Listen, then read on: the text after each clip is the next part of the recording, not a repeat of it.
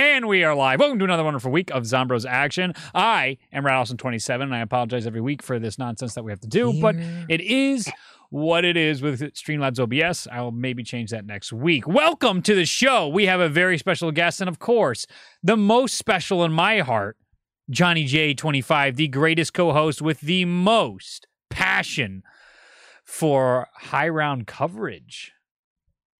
Maybe. Wow, that's the nicest thing you've ever Maybe. said to me. um, I wouldn't call high round coverage a passion, sure, but it's definitely been one of the more interesting things I've done on YouTube in a long while. Yeah, I'm learning so much about Call of Duty yeah. by talking to, like, I had a I had a conversation with um, uh, oh god, why am I blanking out? I had a conversation with K X G uh, two or three days ago. Do you know who that is? I do not. Inform me. Uh, so. K X G is one of the top, like, Black Ops three players. Um, okay. He's got a lot of two fifty-fives, um, and he was just explaining to me, like, why the Shangri-La. So the record, the records on Shangri-La basically are like one fifty mm-hmm. and then one ninety. Ooh. And he was explaining to me why there's such a gap and why there is why it's one of the maps that doesn't have a two fifty-five. Okay. Um, and uh, and. Basically, it, it all just comes down to that there hasn't been enough development on it yet, and th- we need to find it. In order to get two fifty-five, you have to find a strategy that can play fast enough, and they haven't found that yet. Gotcha. And the baby gun is also just a piece of shit. Yeah. Um, I've learned so much about this game by doing this series. It's actually really interesting. That's awesome. Like, like even like Black Ops that I've been playing for like over a decade now, like still mm-hmm. learning new stuff. That's really dope. Mm-hmm. And but not this isn't about me. No, it's not about you, but that's really cool that you've learned so much. And I, I think that's been a fun look into how the inner workings of the game happened, a community that doesn't really get enough conversation. It really hits me into the speedrunning, like typical speedrunning community. I follow uh, speedrunning Reddit and uh, Awesome Games on Quick, and I always peek around on like Resident Evil speedruns, uh, Super Mario, Sunshine, sixty-four, all that stuff. And you have these people that are putting bounties out. You have uh, all people trying to look for, like you're saying, this fastest route possible. I think it's amazing to see that niche in speedrunning and high round communities.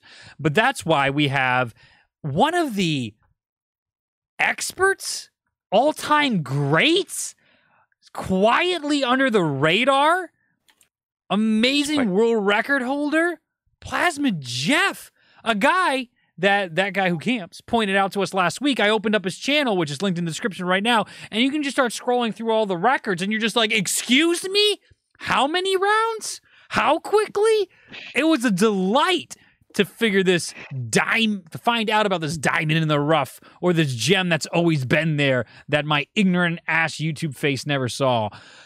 Jeff, how you also, doing? I also, I also just want to throw this out there that yeah. like, not not to not to jump in the middle of your introduction, Jeff, but but I'm gonna. Not only are you, not o- not only have you been quietly toiling away in the um in the world record scene, unbeknownst to stupid YouTubers like ourselves. Yes, but like just looking at the numbers. You have, I think you have the most records in the world for World War Two, I W, and A W, which is also uh, off the off be- off the beaten path. Yeah, I think wild. Collectively, I have the most records across pretty much any game and any player in the community. But I mean, they're mostly are, just speedruns. You are you are setting the world records in games that not many people like, and it's I, that's true. yeah, yeah. No, I'm just. But how you doing? Welcome on the show. We're glad to have you. I'm glad to be here. It's quite an honor. It oh, really stop. is. Not joking. This YouTube yeah, I show. would have never thought ten months ago that guy who camps was going to get me on this show. Now that, I believe, that's that's a fun one. That's like coming on like, yeah, would you believe that this celebrity YouTuber was just going to get me on a show that I never thought of? What would that be the equivalent of in like real life for normal people that aren't into gaming too much? Would that be like you know, something it, getting you on Jimmy like, Kimmel, but like... It's it's like when people make like a viral video. Yes. And then they're on Ellen. Yes, exactly. Perfect, John. Yep. Gee, that's why he's the co-host. He's we are the Ellen of YouTube. Pretty much. Oh, I doubt it. Uh, no, a... Well, what do we want to get into first, John? Um, I well, I, I kind of want to, I, I just kind of want to touch on the fact that you have so many records in the kind of, as I mentioned earlier, kind of like games that aren't played as much. And and I, I, I jokingly asked this question, but like, so a game like I W, mm-hmm. what's keeping you coming back to that? So, it's hard to say right now with it. honestly, because I'm kind of in a rut with it. Because um, mm-hmm. the way I go about records is I usually like to keep my focus on one game for a, a good amount of time, like three to four months. Mm-hmm. And I W is a game where I keep going back to it because I have to keep going for um, records that keep getting updated. Mm-hmm. And I was in the middle of one like a month ago for like the fifth time going back to I W, but I really, it's, I've done it a lot. It's a game where it gets kind of old a little quick. Yeah. Quick, I W, though? Quick? How many years have you been playing that game for how many hours? I, a lot, trust me. I spent way too long on Shaolin. Um, oh. I think the summer of twenty eighteen. How? Just to get a good solo time. My guy, how could you possibly survive Shaolin Shuffle? I did that Easter egg once. I was honestly, like, I don't know how never, I did. Never yep. again. Do you? Okay, uh, this is, I don't know if I'm phrasing this question right, but do you really like these specific games, or is it more about the pursuit of world records? Mm. I I do enjoy um, the games a lot more than. Um, Well, like I, I don't, I, I don't want to, I don't want to shit on you and be like, how how could you like this game? No, but it's, it's definitely yeah. a lot less popular. So I'm, I'm just curious: is there like, is there really a passion for the game, or is it more the passion pursuit of world records? I do definitely have a passion for the game because after a while, like, I didn't like these games at first when they came out. I there were certain mechanics that turned me off from them, and I even remember World War Two coming out, and I just for the first three months I couldn't play it. I didn't like anything about it mm-hmm. for some reason, and then. After Throne and the mechanics started to get improved a little bit and they changed how the health system works. Um, and then Tortured Path came out with um, the Deliza weapon. It completely changed my viewpoint on it. And I pretty much loved World War Two at that point, just because of how unique some of the features were compared to other games. I think that's a great explanation as well, and that's something I wanted to hit on is each of these games definitely hit on different likes and preferences of different players, especially as they're improved over time. Like I W, it seems like for the past couple of years, the launches of Call of Duty zombie games do not have a positive reception. And I mean, you go back to... Uh, Transit, and it didn't have a positive reception. So we're we're talking B O two. B O three was better, much better than most, but then you get I W, World War Two zombies, Black Ops four zombies. Uh, so I think there's a lot with them getting their craft right, and then you get to see it for its own individual individuality, and that can really help these maps shine through. I, I'm with you where I adored World War Two zombies. I liked it from the start, and I really, really liked it by the end of it. I, it's not the greatest zombies experience ever or anything like that, but for what but it also, was... Even a Black Ops has its flaws, too. Yeah, absolutely. I completely agree. Yeah. But I comp- compartmentalize it in, in much better ways as time went on, and I, I think the maps have a lot of merit to them. All of them do in some shape, way, or form. As much as grief as I give Die Rise or Shaolin Shuffle, uh, it's ignorant to be like, these maps are unredeemable! No one should play them! It's like, no, no, dude, there's, there's something. Because that's what I'm most curious about. Why, why, what what shines through to you in Shaolin Shuffle? That's a map that has completely turned me off. What about it do you like? I'd like to have that perspective. Um... Surprisingly, it doesn't have anything to do with like the map features. I just really mm-hmm. like the theme of the map. Fair. That's that. I, that's fair. Also, I think Exo Zombies is best feature. The theme from map. Um. To map. Or um, did I say X? I'm sorry. I W. Okay, that's what I was about to be like. Exo. I thought, no, I, totally I thought you were just gonna throw me into a new topic. I was no. ready to talk about A W though. I mean, we can save that for later. Sure. Um. No, I, I didn't mean to. I just meant more like like I W. One of the strongest things it had going for it was the creativity with the themes. Agreed. Yeah, no, it definitely did. Especially Shaolin for some reason. I just I think that map really did well on the theme that it was trying to create there, compared to a map like Attack, where it kind of fell flat a little bit. That's fair. That's fair. I that's a nice perspective to have. I think a map like Shangri-La, I give a lot more breaks now because of the setting. A map that I really mm-hmm. didn't like at first, and it was, and you know, we found how difficult it was. But when you recontextualize and how important it is to the story and the sounds and just like the ambience and how cool it was, I, I found myself enjoying playing Shangri-La more over the years. So thank you for helping me uh, bridge the gap a little bit to how someone could possibly like Shaolin Shuffle. No problem. It's still though one of the few maps I've never played. You don't need to. There's no reason to. Yeah. To be fair, well, I, I thought the no. Kung Fu, I swear you'd bring up the sword or the Kung Fu, because I think both those are really cool features. I really do enjoy those when you get to use them. Yeah, they are. But the They boss... kind of suck in um, high round aspects, but they're definitely neat features. So that would make sense. The boss fight yeah. is so agitating. You have a, a good way for... Well, I, I, I say that as the third boss fight against the Rat King. When you go on mm-hmm. all the... When you have to run across... Kill zombies on each of the pools... What is your strategy mm. for that? I got to know that. That that drove me the most crazy. So by far, you the best way to go about it is just kill zombies that are coming out of um either of the tunnels okay. when like they step through the whatever the red doorway is. I don't know what to call it. Yep, yep. Um, that will take care of like those two quickly, and then you just want to slowly rotate around and make sure you get kills as you're um going around the whole ring. Oh, that that sounds simple in theory. Yeah. The major thing that throws people off is uh-huh. when you're standing on the acid, um, after a while you'll start taking damage. Right. And it's not that fast of damage, but if you let zombies hit you, I mean, if you let one zombie hit you right off the bat, you're mm-hmm. automatically going to start taking acid damage. For some reason, they didn't code that very well where that there's still that gap of the game's going to warn you. Gotcha. So you'll just start instantly taking damage, and people... you know, like lose track of it. And they'll probably get killed quicker than they think when they're trying to do that step. No, that makes a lot more sense. See, I, th those, those little optimizations and idiosyncrasies is what I find you really, most interesting. Yep. That fight sorry. has a lot of things like that. I know you don't necessarily go for like super, super high rounds, but you'll do like mm-hmm. the high round speed runs. And how, how well does like I W, I guess, translate as it gets into the late, late rounds? It, like, does the um, game start to really feel like a grind, or do you feel like I W gives you enough options to progress through the rounds? Um, so I would say there's two maps. Well, probably just one map that really doesn't translate well for high rounds, which is just Beast from Beyond, because mm-hmm. of the ninja variant and that there's only traps on the map. It, I don't know what they were thinking, but they didn't think really well when they were making the map.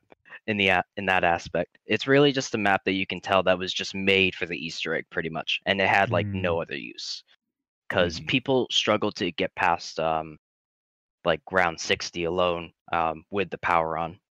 I know people do the no power strategy where they just kill the cryptids forever, and that you know that makes sense in one way. So, but um, the other maps, um, Spaceland works really well because of the gator trap. Has no cooldown. You don't have to buy anything. Mm. Well, it does have a cooldown, but it's like a few seconds. So sure. it Spaceland works really well.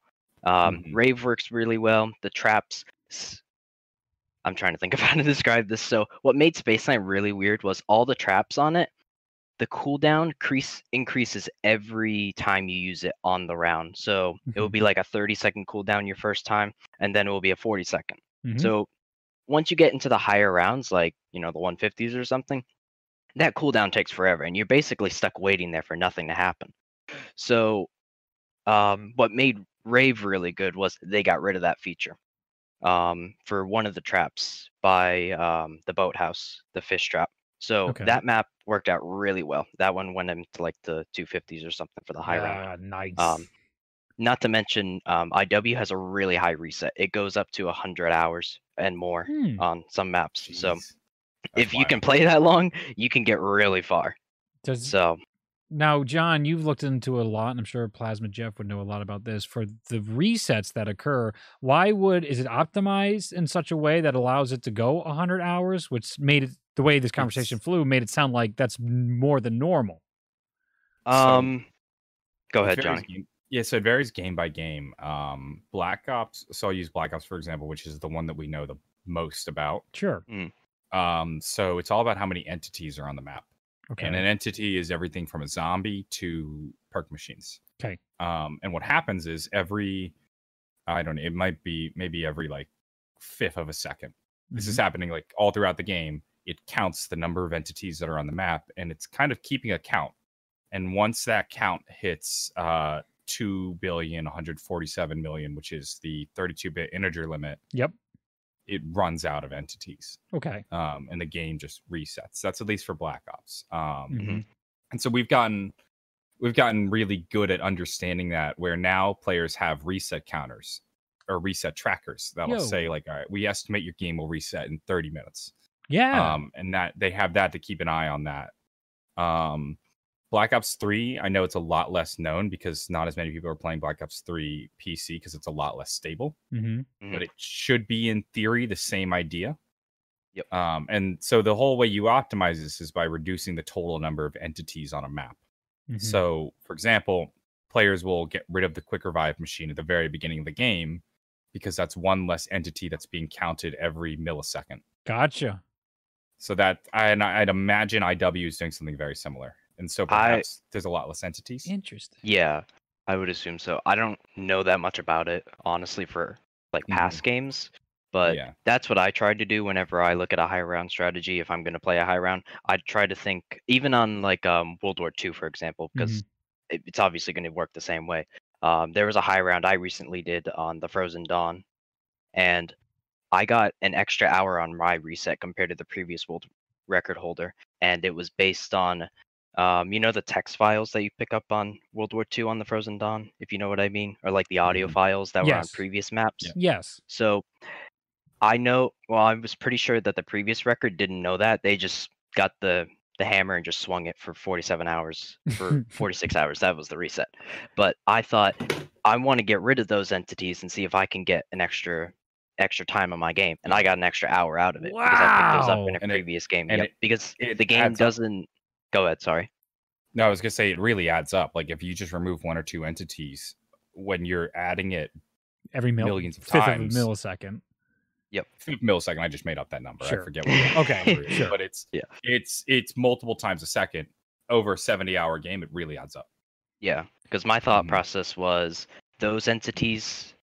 Um, those are in the game until you pick them up in one game. So then if you go to another game, they're not going to be there. So right. I'm thinking the game is not going to check for them if they're not there.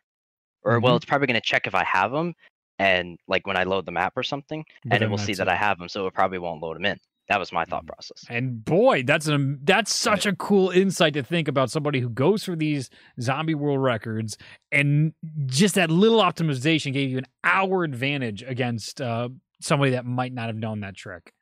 Yep. Damn. And it's, I always, I always find it fascinating, this idea that like, I'm going to play without quick revive. I'm going to play with only one quick revive as opposed to three, mm-hmm. because I know that's going to in turn give me an extra two hours. I don't know if it actually gives you an extra two hours, but you know, there's a risk reward there where it's like, I'm mm-hmm. going to make my game a whole lot riskier, but I've now opened the ceiling up an extra however long. It's mm-hmm. a really interesting, like cost benefit question. You know what I'm curious about? Would, Would it be beneficial for Treyarch or a zombie developer at some point, once a certain threshold of gameplay time has been exceeded or a certain round has ex- been exceeded, they start getting rid of those, I want to call them assets, entities on the mm-hmm. map, just some of the things that doesn't need to be counted to check on the map, but they Black, could slowly like, like the take game them away. Simplifies itself as it goes on. Yeah, and then That's and amazing. It doesn't have to be that much because like you just said, you got an hour from just... taking away some of the pieces of paper that are on the map. So could you imagine if Treyarch is really taken, or any developer for that matter, just takes a handful of them out, you might now add X amount of hours. And as it keeps going further and further, just slowly take little bits away, and eventually it's still going to have a cap. I don't think it's necessary per se to remove it, because it'll get to a point where humans don't want to go that long. Like they're yeah. just not going to be bothered. Like we're not playing this game for this many hours. It's unrealistic. Oh, you'd be you'd be yeah. surprised. I, you would be. Um, I know. I think and, and it's it's been done. There there are mods for I think Black Ops and Black Ops two that remove that entity limit cap. Oh, and the game could extend. Um, but for it's infinitely not or. I, I um, want to say yes, but I'm not confident. There okay. there is an. Uh, a time limit on how long an application will run. At least I know on P C, and I think it's on console too. Oh my god! The game, the game will only extend like twenty-five days. After that, it will crash uh, or well, do no, some kind so of that, effect. That's actually not true. Um, oh, is it not? Okay. Oh, it's, Johnny's it's hot twenty new video. Oh well, no! I explained this to you. I think last week. I think you did. Um, it's twenty. It's twenty-five hours. Um, and then the game will go black. Um, and this is again another thirty-two bit like limit that's being reached over the course of twenty-five days.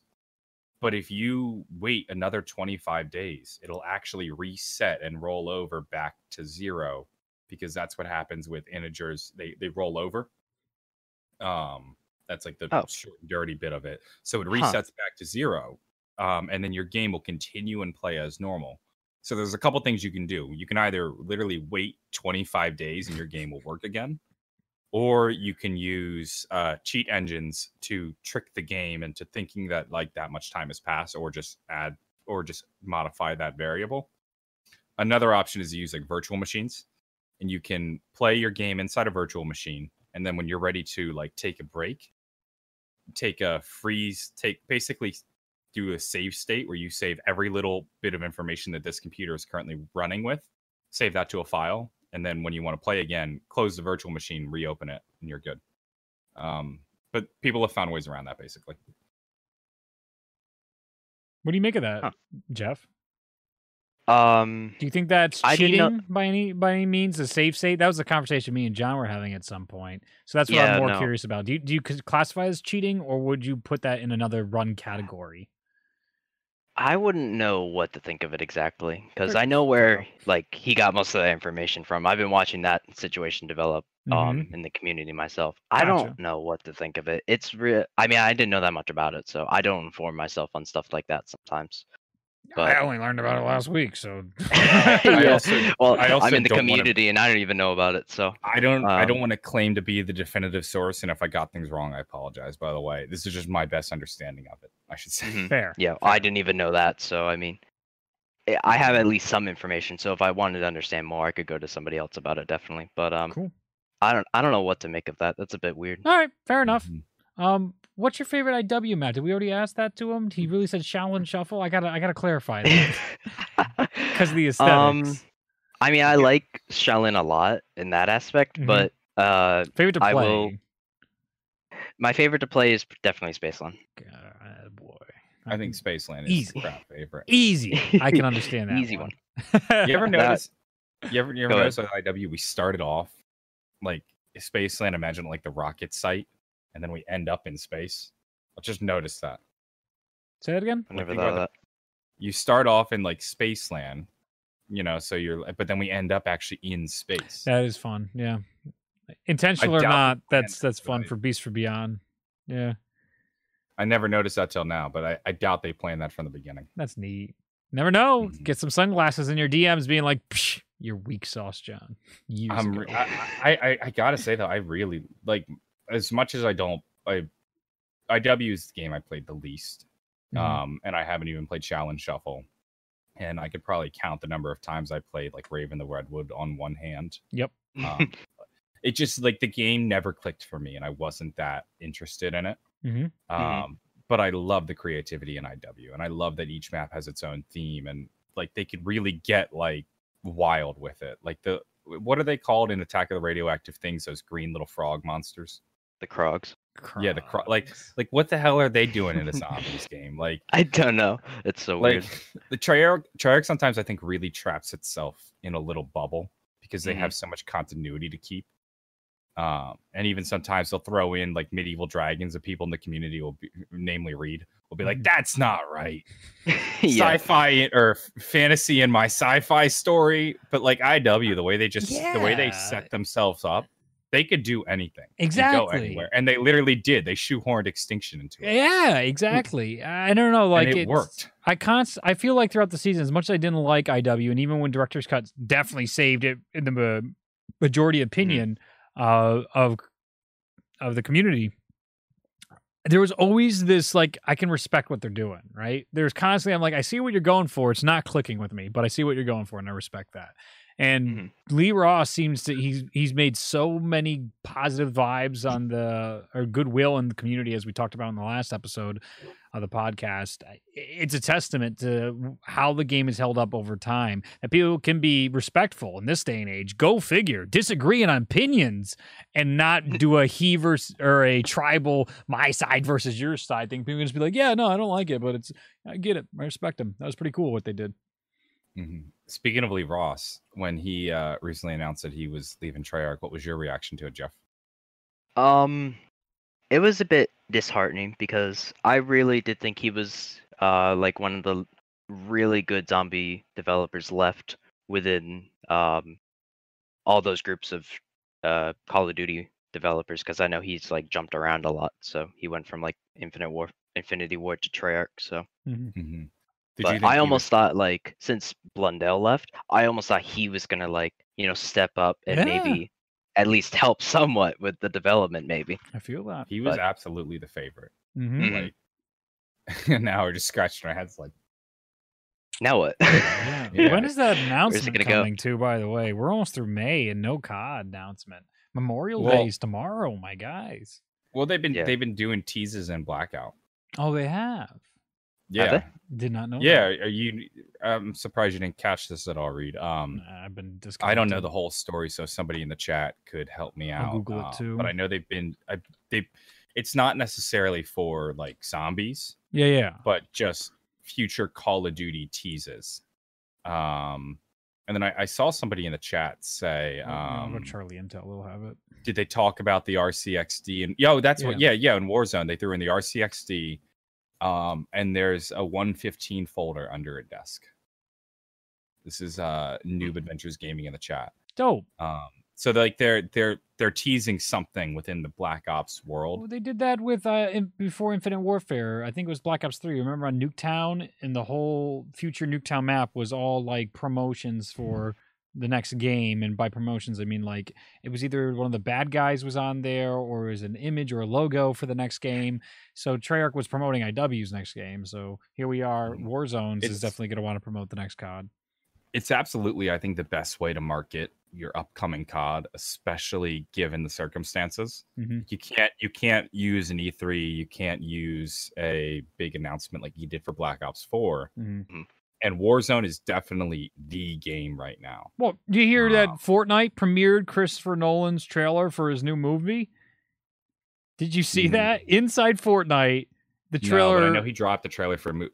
Well, they they they um do you know who Are you familiar with, um, God, why can't I think of his name? Rapper. I doubt you know him. Um, Astroworld. Jeff, can you help me out? Do you know who I'm talking about? No. I'm, I'm Travis not big on that world. Travis sorry. Scott. Okay. That's all right. Travis Scott, he's a very popular rapper. He did a whole concert in Fortnite. I, I didn't know. Like I, I think and, I might have heard about that, actually. I've heard concert in Fortnite, but I didn't know particularly. Yeah, so so he did a whole concert in Fortnite. Um, it's amazing. And I heard... so it's definitely like doing events within like these big, massive games is absolutely a thing. And I think yeah. the smartest move right now for Call of Duty is to promote, um, is to promote like your next game within Warzone, because that's definitely the thing right now. Amazed. And one more little tidbit of news on Charlie Intel I just saw here. Is uh, reportedly three point two million copies of Modern Warfare Remastered was sold in the month of April. Yeah, it's the fastest. Wow. Wow. wow. And I, I think a big part of that is that people are playing Warzone for free, really mm-hmm. liking it, and being like, well, let me dive into the the uh, the, Black, the the Modern Warfare campaign and touch the multiplayer a little. You know, like it all helps each other. It's very circular. Yes. Look at Call of Duty turning it around. yeah which like I'll be honest, I didn't think was going to be possible. Like it kind of felt like Call of Duty was slowly petering off year after year, let fewer and fewer sales. Mm-hmm. But no, they reinvented themselves. So back to the so so let's let's get back to these world records real fast. Mm-hmm. All right. um So I, I feel like a lot of your focus, and you can correct me if I'm wrong, is kind of on like the I W, the World War Two, um, A W, a, yeah, A W. But I saw yeah. you did a seven-minute speed run of Classified. Mm. Didn't even realize Classified can be done that fast. Reed, were you aware of this? It's not high rounds. You're talking about Project, uh, Project Scotty. That's it. That's yep. what is that? Is that what you're? Yeah, not yeah. Not, not like the one fifty East, right? Yeah, yeah, yeah. But I was, because I remember Greg constantly went for those world records as well. So that's why I, I was under that interpretation, that you could be doing mm-hmm. it extremely quickly. Yeah, I just always find it mind-boggling, though, these Easter eggs, that especially like the Black Ops ones, that can get done within ten minutes or so. Yeah, let me yep. put this up.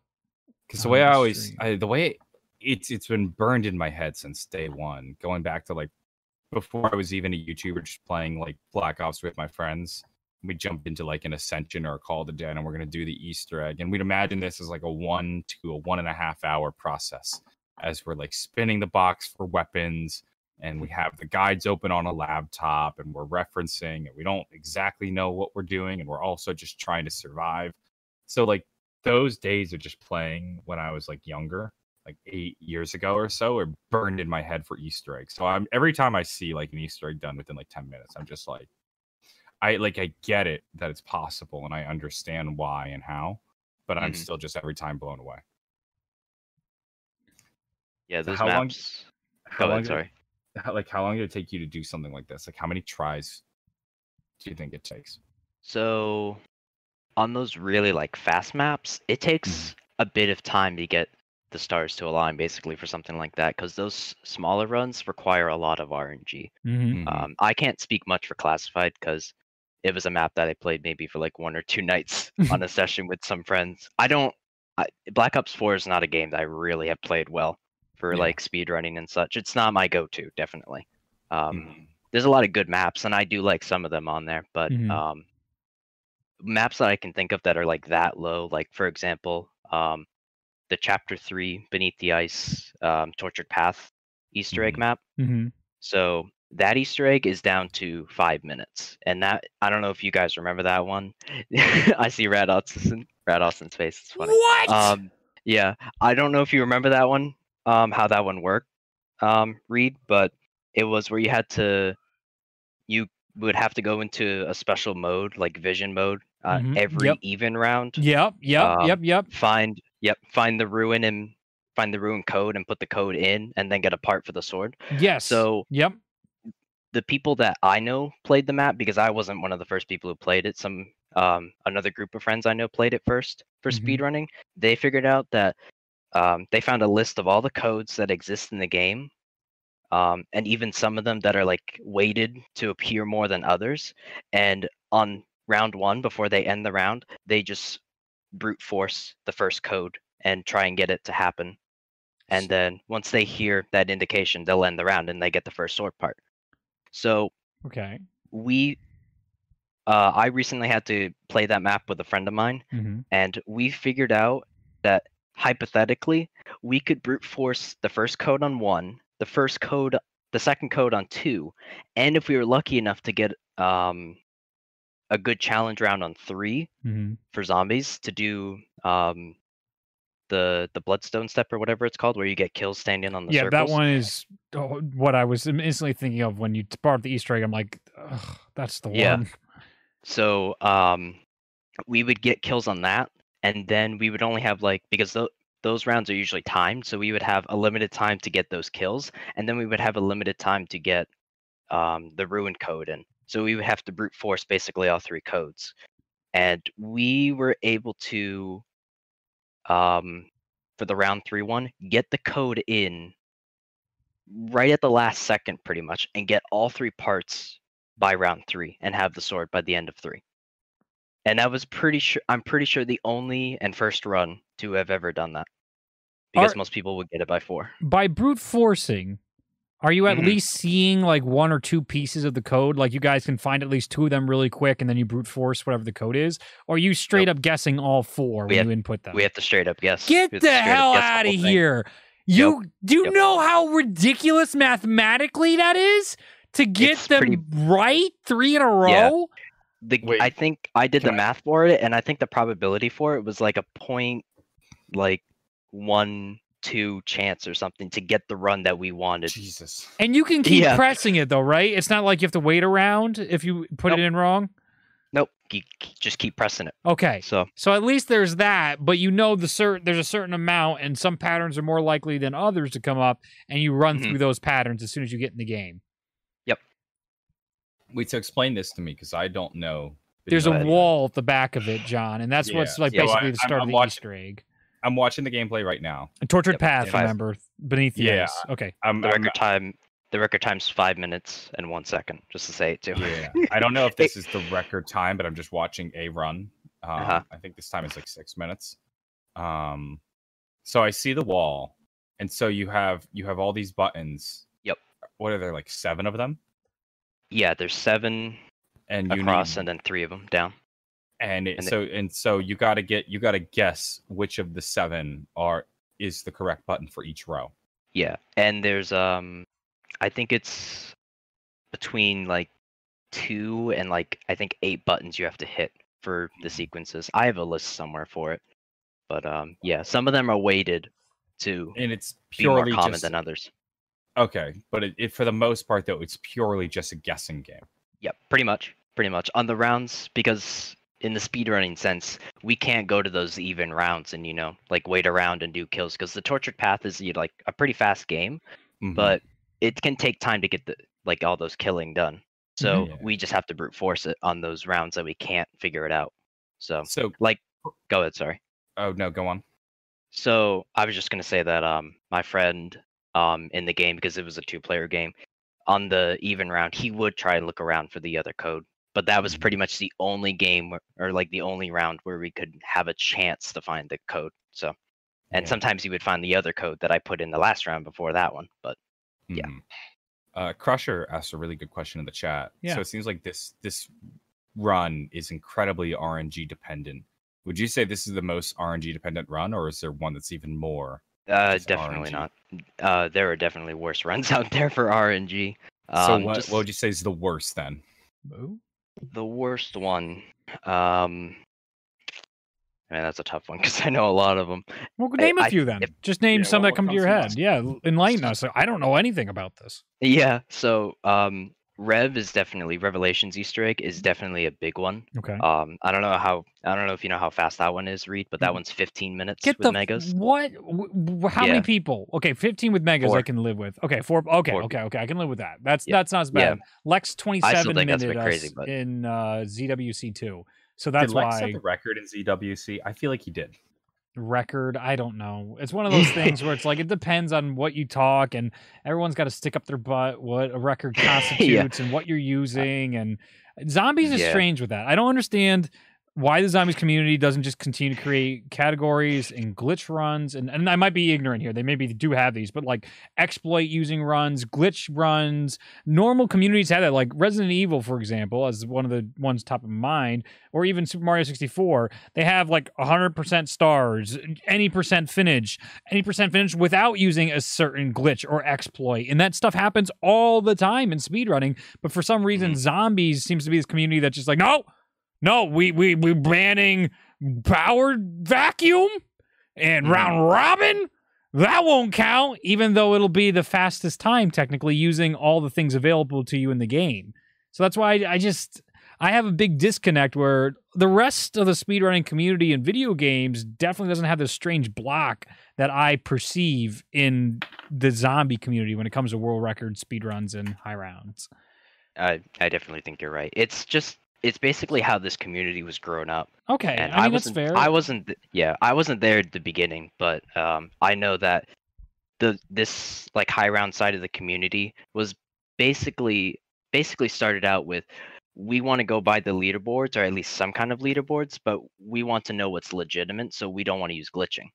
And it's basically just been like that for a long time until a little bit recently. That makes things, a lot of sense. We start loosening up a little bit, but we still have a pretty tight grip on things. Um, I, I can't say if it's good or bad. It's, you know, it is what it is. Sure, and you're but, a part uh, of it. Yeah. So someone from the outside, yeah. I have nothing to lose, nothing to gain. I have no friends here in this mm, yeah. stake, so I can say what I want. But, you know, that's a great point. See, that's what I was looking for, is something about... Um, It started with leaderboards. And I remember how annoyed I was in World at War and Black Ops one when the glitchers would take over the leaderboards. And you would see yep. that these ninety-nines and they had negative kills or some sort of exploit or two kills. And you'd feel yeah, robbed exactly. from the guys that played as high as possible. With the removal of leaderboards, though, maybe that has contributed to, or at least the removal of global leaderboards through Treyarch has led to a relaxing on the different categories. That's a very, very interesting point. I'm I'm glad. If I, if I may, just up. kind of like a little bit of devil's advocate. Yeah, go for it. Um, Absolutely. So I'm I'm a lot more, I guess, laissez-faire in terms of like what I think should and shouldn't be allowed. Yeah. Like I I think just short. Like I'm my personal opinion, and I and I totally understand why people disagree with me. Is I'm pretty much like for most stuff, just shy of like switching to God mode just before you go down. You know, like blatant, blatant cheating. Sure. Like I think I think if you can discover an interesting exploit in the game that saves a lot of time, um, as long as it's not like something outside the game, I'm for the most part pretty cool with it. Mm-hmm. But what I don't like, and I totally get why people disagree with me, is I don't like the breaking up of leaderboards into different categories. Okay. I'm more of the opinion that it should be consol. Like, I think the less leaderboards, the better. Obviously, you want to divide like co-op and stuff like that. And obviously, um, I, I see the I see where there's an interesting. I see where there's room for like runs without gobblegums, runs with megas, mm. runs which is normal, so forth. But um, I don't I don't like when you break up the leaderboard based on different glitches and exploits. That's kind of where I'm not a huge fan. And I think I think when you continue to segment the community further and further, where it's like, oh, these are the Easter egg runners, but mm-hmm. they use glitches. Yeah. And mm-hmm. the people who don't like glitches, they don't like them. They don't get along. Um, I worry about things like that, where you're like further fragmenting the community as you add more leaderboards. I think that does ring true more to Zombies than some of the other games, because they don't have, again, the history and the evolution of how this speedrunning community developed and world record change thing. That's interesting, and that's a good devil's advocate point. And I think that does come down to a lot of personal preference. Is is and then like yeah, who that I'm not going to tell you what to like. So it's like mm-hmm. they, there you like go.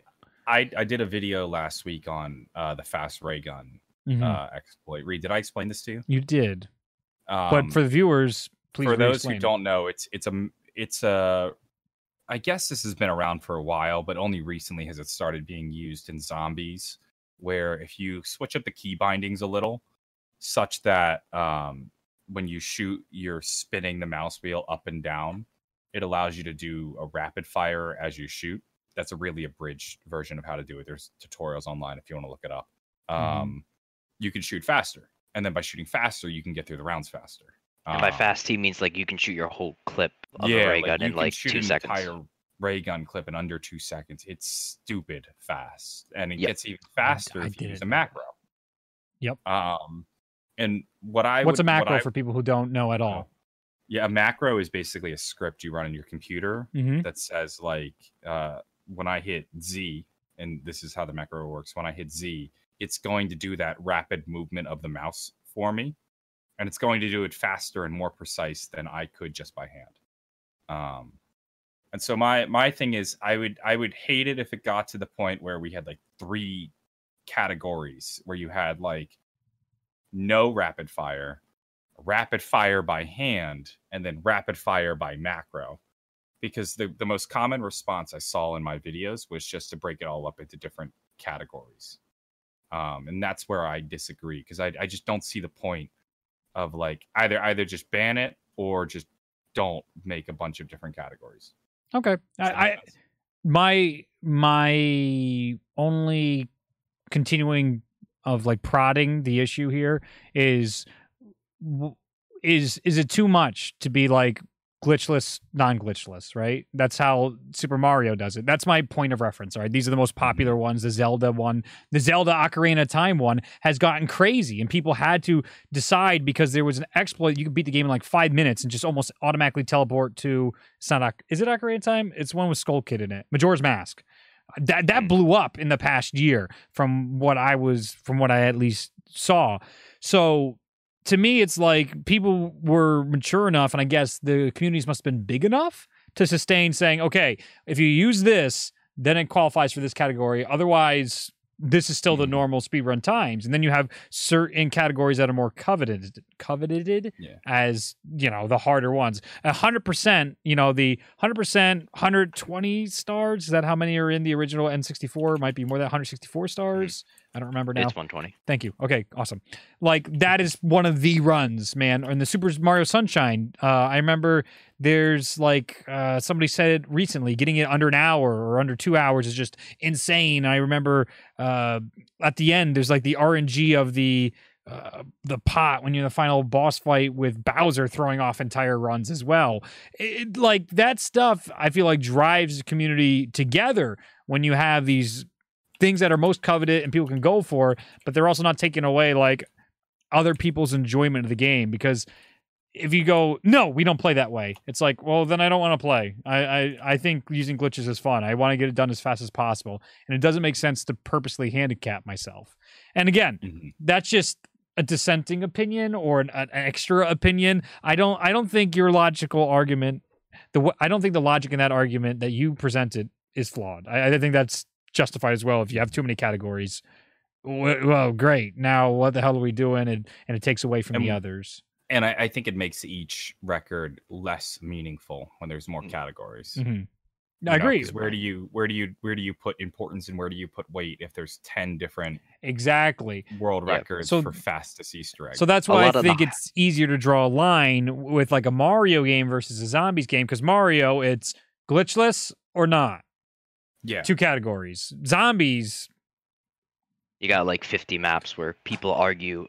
Yeah. People already argue now figuring yeah. out what's a good map and what's a bad map, what's mm-hmm. respected and what's not respected. Mm-hmm. We a lot of the high round community doesn't have an idea of that even right now. Mm-hmm. So bringing in other categories of glitch and non-glitch is already a pretty big concept. Yeah, and in then that way. I imagine they would then further debate what constitutes a glitch. Like John just brought up, yeah. you have macro keys, you have scripts you could run, cheat engine type of stuff. You might be able to run mod yeah, menus exactly. and stuff. Where where are we draw, drawing the line here? What what is considered banned argument, and not? There's also an argument though that something like a macro could level the playing field. So for example, if I'm doing rapid fire, sure, let me hear. Different mice will allow you. You know, a mouse with a looser scroll wheel will allow you to do rapid fire faster than one with a much more rigid scroll wheel. Okay. So, so now you've suddenly put a hardware limitation into the game, where you could you could then make the argument that people only with the best mice can set the world record. Well, by introducing a macro that mm-hmm. levels the playing field so that anybody on any hardware, assuming you're playing on P C, could get the record. Well, funny enough, I feel like you just made the argument for macros then, because no, Resident... that, well, that is that is the big argument for macros. Oh, well, um, then I actually, agree with that. Um, that argument comes from Doom Eternal. Mm-hmm. So when you're speed running, running Doom, you can you can use a macro to beat the game really quickly. You don't have to use a macro, but mm-hmm. it's a lot faster and easier with a macro. And the community just decided to allow macros so that there wasn't a hardware limitation. That's great. Uh, one of the biggest issues with Resident Evil two runs, I remember, was frames. The knife was tied to the frame rate. So somebody that had console sixty uh, hertz refresh rate or frame rate versus one hundred versus one twenty versus uncapped, the uncapped would one hit a boss. You can't compete with that because you don't have good enough hardware. You can't run it on P C at the highest frame rate possible. There's no way to cap it. So they had to say there's one hundred twenty her run or refresh rate or frame rate run. I forget the exact terminology, but they had to make those extra categories for what specifically you can run now because of hardware limitations. I like the fact that you can try to limit the, even the playing field with a macro, but now you're running a script and using outside tools, which now yeah, that's not, that's not like exploits in game. That's not like going out of bounds or something in a run. Yes. Yeah, so oh, it, these aren't easy questions to answer. What should and shouldn't be allowed, and it can be debated to the end of time, and decisions mm-hmm. can be made by the community that others think was a mistake. So there is no right or wrong answer. Yep. And they could change throughout time too. That that's true too. Mm-hmm. Absolutely. And I, I I'd be interested to see maybe in like four years from now, one if the if like if there's still a lot of interest in these maps, hopefully there is, but will it just completely open up because people will, you know, like whenever there is a new exploit discovered, there is a lot of interest because that exploit opens up new opportunities. And I'd be curious if we just get to that point where we've kind of gotten as good as we can without using exploits. And then when we find something new, um, you know, like we have to, because otherwise there wouldn't be much interest in the game. We have to use it. Uh, two points Chad has brought up. One was the moon warp was what I was looking for from Majora's Mask. That was the big deal, that the big breakthrough that was made in speedrunning for that game. And the second thing they brought up was think about B O two Origins, how we allowed for the fire staff exploit. Why is that okay? Like, mm-hmm. but not. So we don't split up the we don't split up into categories so we can keep it aligned, but then everyone's using a glitch where glitches aren't allowed typically in any other run, but arbitrarily just to keep it as one category, to keep the community more unified. Um, mm-hmm. Smart guy brought up an interesting comment too. Sure. He said, uh, is a macro any different than using a scuff controller? Um, and then uh, T T S responded. He said, uh, a macro to shoot would be like having a jitter modded controller. Um, now, I'm not familiar with a jitted modded controller. Are you, Plasma? No, I, I'm not, sadly. Um, but I, I don't think, maybe maybe this is just because I'm not quite familiar with a jitted with a jittered controller. But I don't think that's that off of an argument where a player in I believe scuffs are allowed in the competitive scene. Mm-hmm. A player using a scuff controller absolutely has an advantage over another um, player who's just as a normal controller. They do. They have the, um, I had a scuff controller, and it, it closes the gap basically for how long it takes you to press down the trigger button. I don't want to turn this on, but like here, there's like a, a mandatory bumper. So instead of having to go the full click down, it's going about less than half a click to get your shots off. You're now shooting faster. That's an advantage. That's a hardware advantage. So where do you draw these lines? I'm not going to tell you. That's yeah. I guess that's where the community does have to step in. That's where a community can say, this is okay. This is acceptable in our speedrunning community. Like you said with Doom Eternal, they just agreed, yeah, this is how it's going to go. We're fine with that. Otherwise, we're not going to have fun with this game. Versus Zombies community where we have to ban round robin. See, th- that that seems so arbitrary to me. Like what banning the gobblegums that are in the game versus exploits, uh, outside scripts, uh, and th- all these bigger topics. Uh, John, since you're so deep into this, and Jeff as well, why? What's the argument for banning uh, round robin? Uh, oh my God, power vacuum. I'm trying to remember all the ones that are, are banned on in some of the zombie circle spheres. But those um, are in the game. Yeah.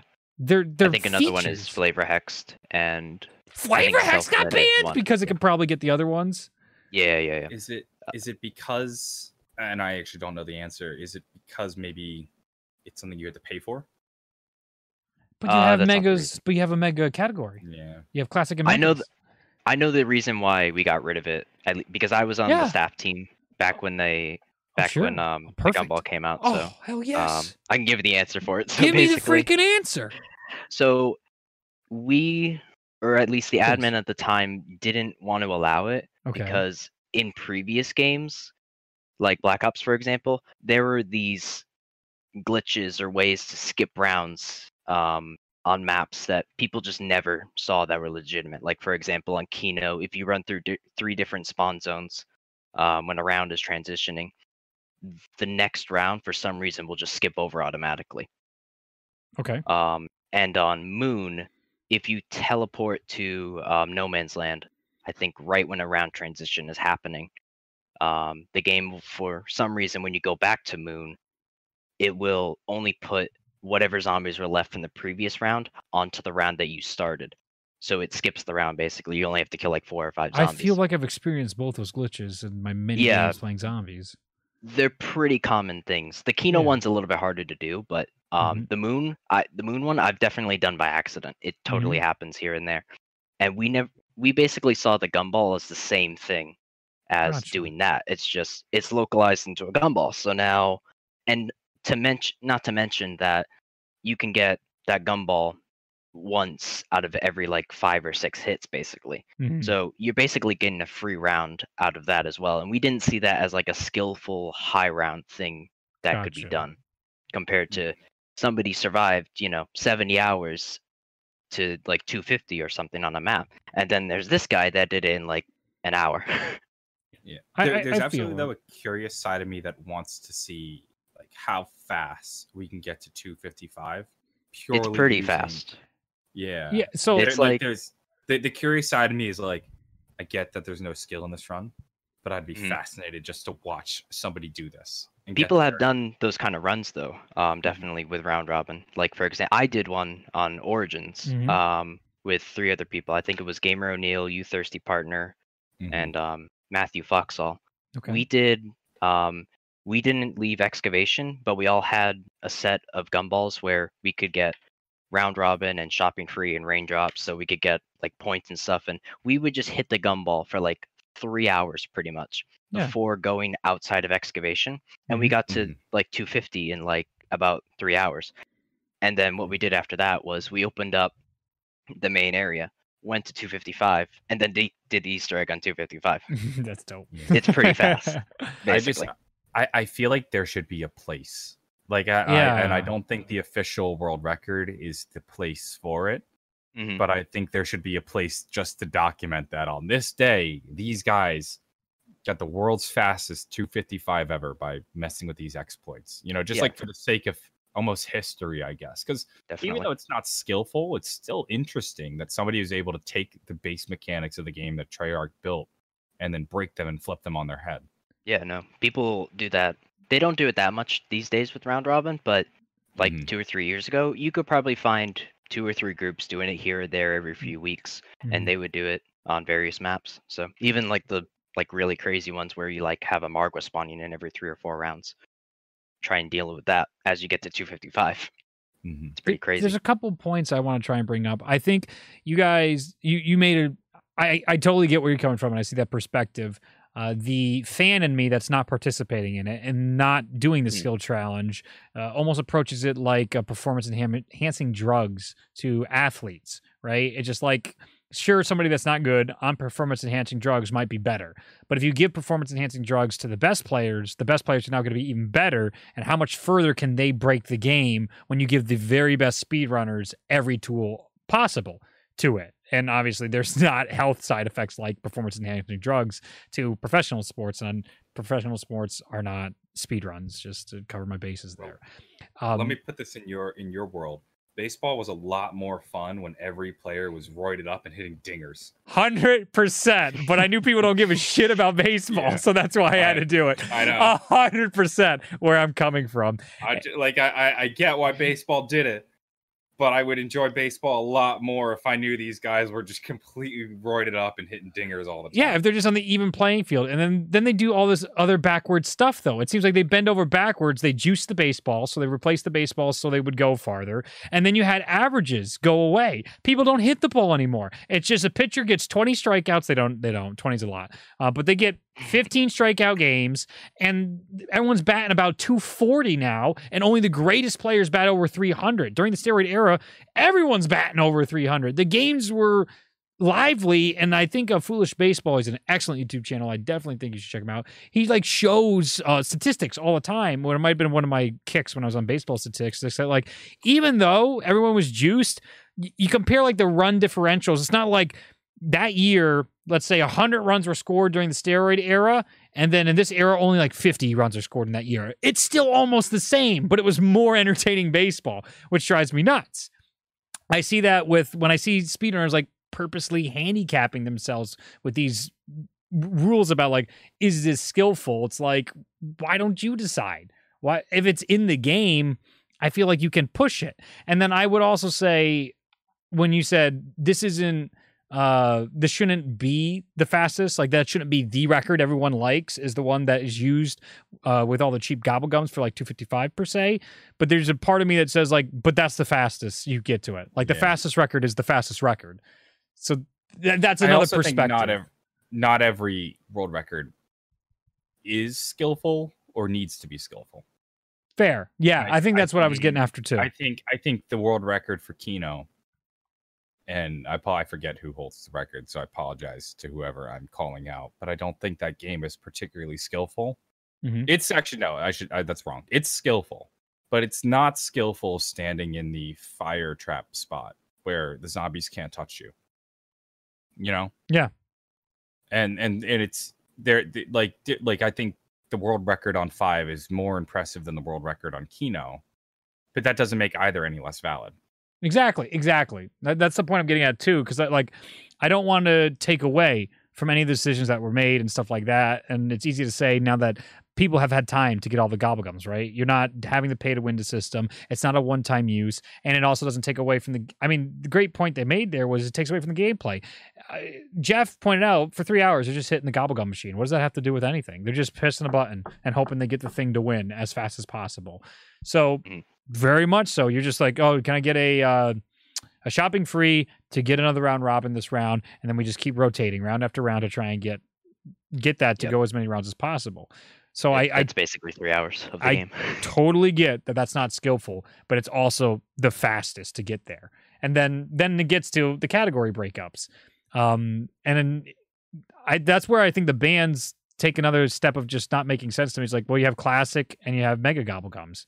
So why you further break it up where it's like, well, we don't have these. We're going to only have two leaderboards, but we're going to ban mega gobblegums. Well, that's not a mega gobblegums leaderboard because not all the mega gobblegums are available to be used.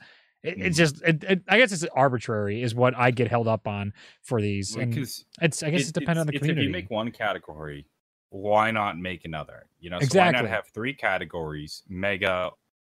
Banned mega.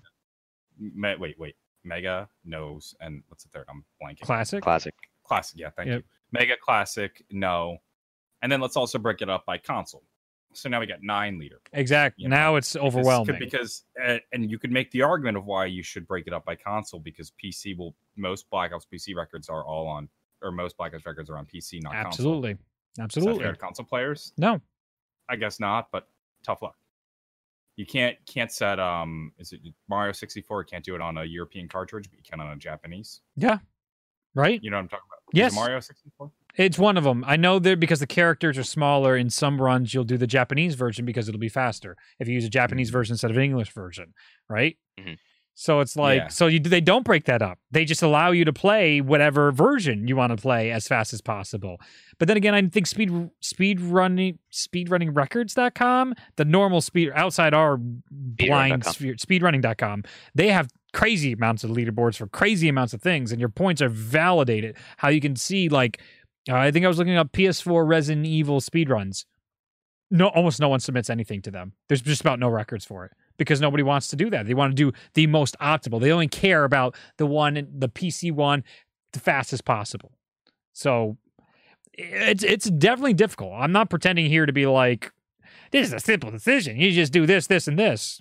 It's not. And I think the communities dictate what it is. It's just strange to see the weird, like, hypocrisies or arbitrary decisions that's just like, this is the record and that's it. We've agreed. It's like, If I if I if I had my way, there would be there would be one yeah. leaderboard, and on that leaderboard would be every map on every console with no rules.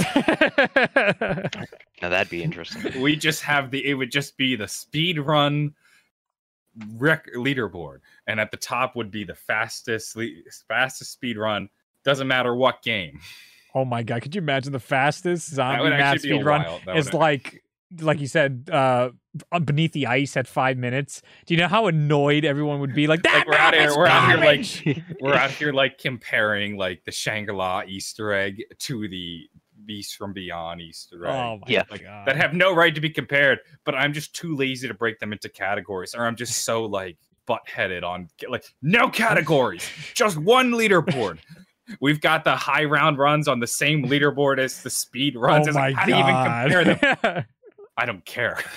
I refuse to make more than two leaderboards. Oh my god! Around two hundred fifty-five, right beneath again, like a seven-minute classified run. It's like She's after, like, after, after much debate, we've decided to make the uh, the round two hundred fifty-five. Uh, or the well, how about this? Well, we decided to make the world record of uh, two forty on five higher than the Easter egg speed run on Revelations. Uh, what's your reasoning? I said so. oh, oh! I feel like well, the Rick and Morty. Like that sounds logical. I get it now. I, I think the Rick and Morty quote is perfect for your leaderboard. Is it's just like uh, that's five schmeckles. He's like, is that a lot? Is that a little? How, how? it's, like, it's, like yeah. the, it's like the scene in the, it's like the scene in The Office where he's like, you get one shroot buck, and with five shroot bucks, you can get um, you can get ten Stanley nickels. and, this is how we, yeah. and this is how we convert uh, high rounds to speed runs. Uh, it's it's a good framing for like as much as you want to debate or how much people might take this very seriously. It's also needs to a step back to laugh at itself and just be like, yeah, it's like we're having we're, fun. We're just exactly we're just trying to see who can do it as fast as possible and enjoy. But then again, money got involved. John, did you see that tournament to win ten thousand dollars for the Super Mario speedruns? No, that was awesome. What? They were doing it live. So it was a sponsored tournament, and all these people were competing to set a new world record. And the guy who set the world record won ten thousand dollars. Where did the money come from? Uh, God, where was the sponsorship? Let me let me do it. Uh, um, yes, I, I I guess they had spot like this wasn't just some guy with like a purse of ten thousand dollars offering it up, right? I guess sponsors paid for this. Well, it, it had to do with bounties. Oh, there's Easyscape. This is the guy, man. Easyscape is the guy. I'll link this for you later, John, to hear all the details of it. Uh, but I'm trying to find an article real quick. Uh, breaking the ten thousand. It was always oh, a bounty. So it was a bounty. It, I thought it did. It originated through a bounty. Uh, I talked to the donor on the phone. We discussed the details leading to the official announcement. Both parties stated that I could choose where the money goes. Uh, I thought it made more sense to do the bounty this way and discuss it with others. And then it, I think it was like serving as a way to, uh, to like encourage more speedrunning events. So you're basically setting bounties through these events to break these records. And then it's an entertainment. It's like awesome games done quick. So I think that's super dope, and I wish that scene would continue to develop.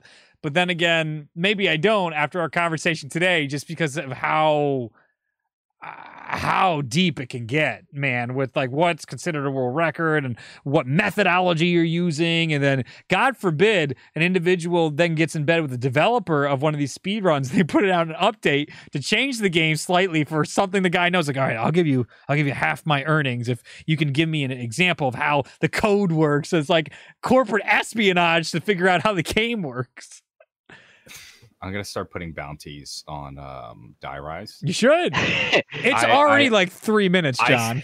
I, three I know, or five minutes. I, I spent a, it's not about the record. It's about the promotion of Die Rise. I spent a good I spent a good hour or so, maybe two hours earlier this week, brainstorming ideas to convince Treyarch to get Die Rise remastered. And I'm not going to lie, I was all over the place. Um, I went as far as at one point I was on the phone with uh, the very kind people from the, let me get, let me, I don't want to mess up the name. Let me get the official name right. Mm-hmm. I was on the phone with the very kind people over at the embassy of the People's Republic of China in the United States of America in Washington, D C to uh, see if legally I can fly to China. Uh, turns out the answer is no. Um, my next question. And I, I didn't want to ask the people at the embassy was whether or not I, I could go. Tweet. I saw this, this is a legitimate too. phone call yeah. that happened. Um, oh whether or not God. It turns out I can't go to China right now. Um, and I and I thought about it, and I'm like, I can get a cheap flight to China right now because um, airlines are basically taking anybody with any bit of money. Yeah. And I half considered going to China and protesting on the streets of Beijing to for Treyarch to remaster Die Rise. It's gonna be such a stupid video. But like, th th there was a good fifteen minutes of thought that went into this. fifteen more minutes than there should have. Um, and uh, I I'm also currently looking into billboards right now in the Santa Monica area.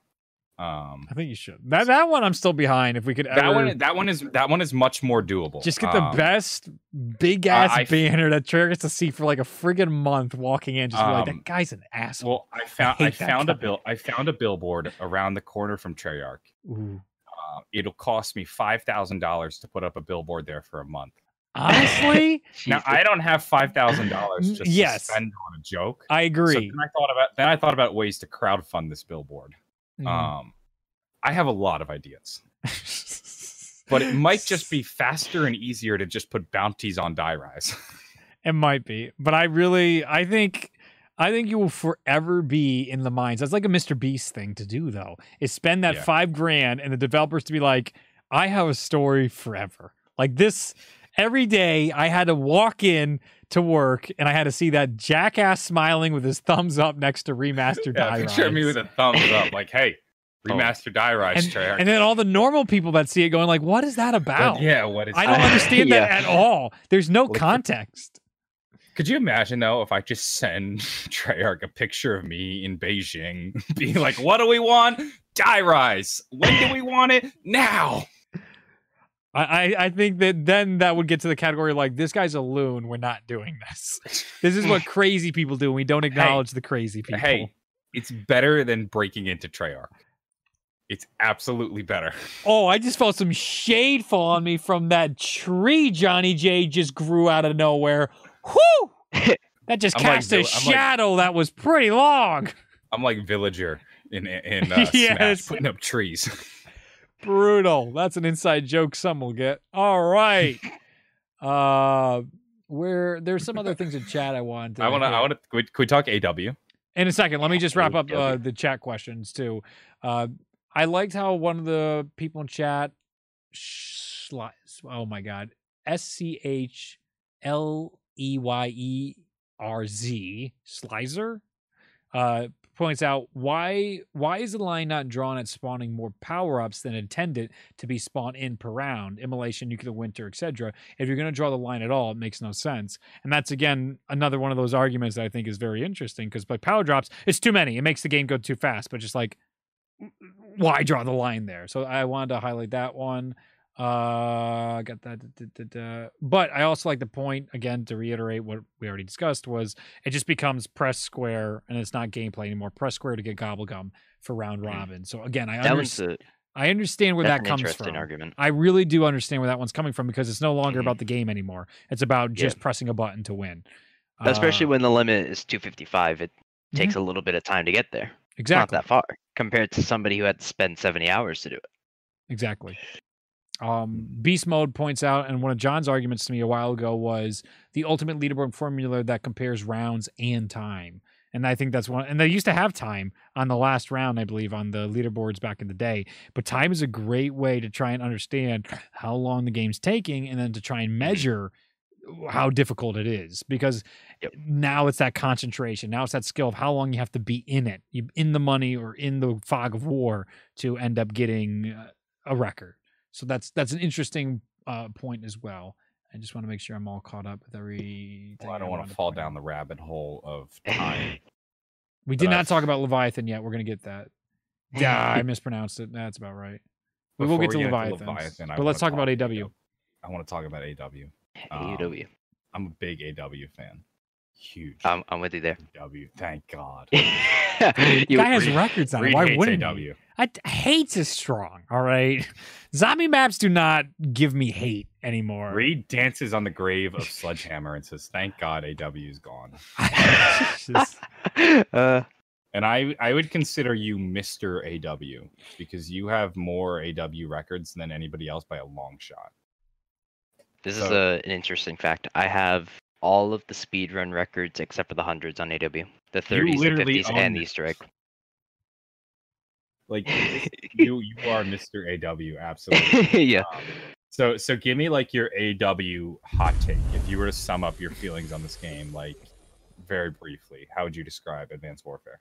So, I think the zombies experience is probably one of the most, um, at least if you're on the next gen. I'll go into that in a second. Um, I think it's definitely one of the most skill-based experiences for zombies out there, Love just it. because of how much is challenging you in each map, and it gets, you know, harder and harder as each map uh, was released too, and as we found strats, because I was I was around for when that game came out, and I was pretty much in the scene when everything was developing for strategies and high rounds, um, and I had some contribution to all that too, but it's definitely one of the most um, it's an untouched game by a lot of people, and I think there's a lot that could be held there that people don't see right now.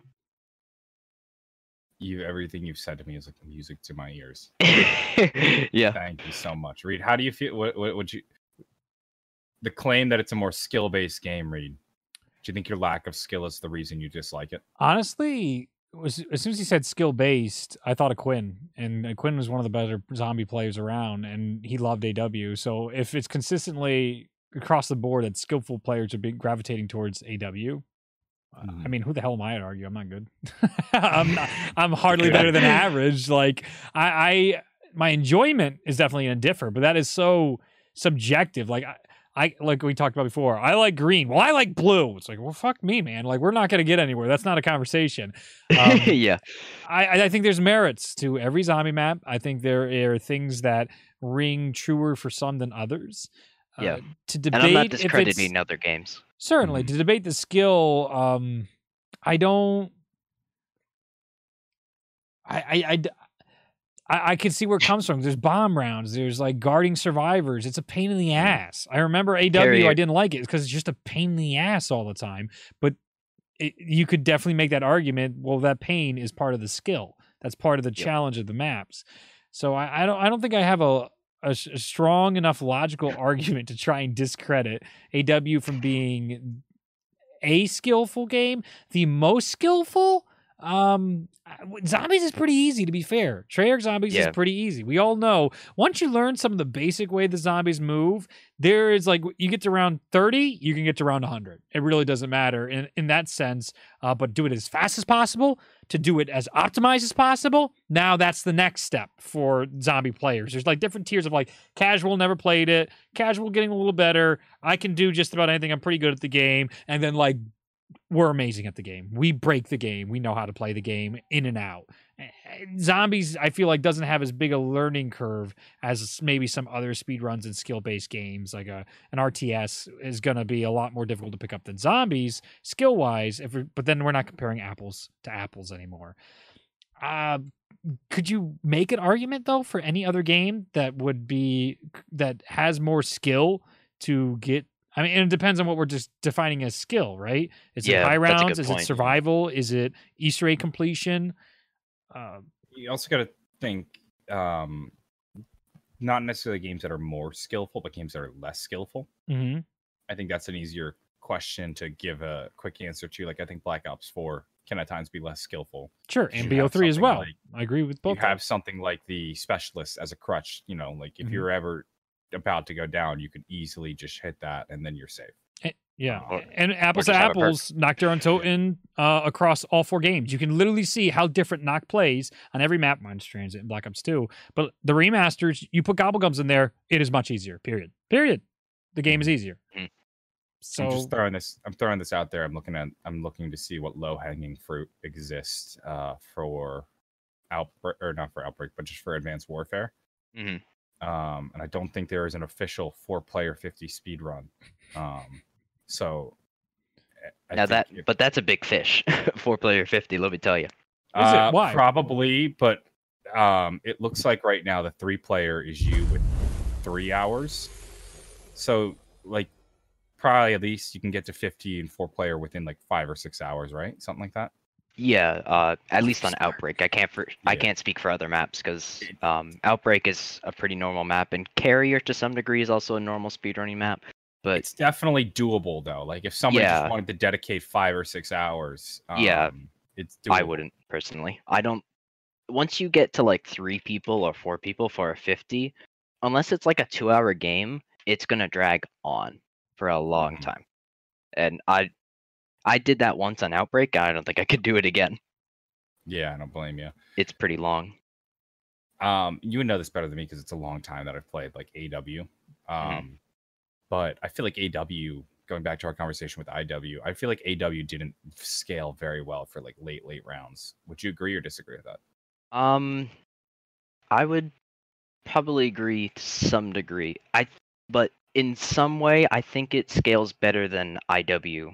Comparison mm-hmm. if that makes sense. Like the balance of having a lot of like E M Zs running around in higher rounds makes a little more sense than on Beast from Beyond you got three ninjas kicking you in the face that are going to kill you in like two seconds. That yeah. makes more sense to me. Am I though am I just completely drawing a blank, but for whatever reason I don't remember there being traps in A W, or am I just there are traps. Totally wrong? Okay, for some reason I thought there weren't traps, which is making me think it didn't scale very well. There so, are, yeah. yeah, there are traps, except for Descent that just has one trap, so, and that's painful. mm-hmm. Yeah, I gotta say, though, like, we're like fifty maps in at this point. It's tough to keep track of. I agree. Yeah. That's part of the reason I'm so disenfranchised with a lot of zombies, is there's just so many.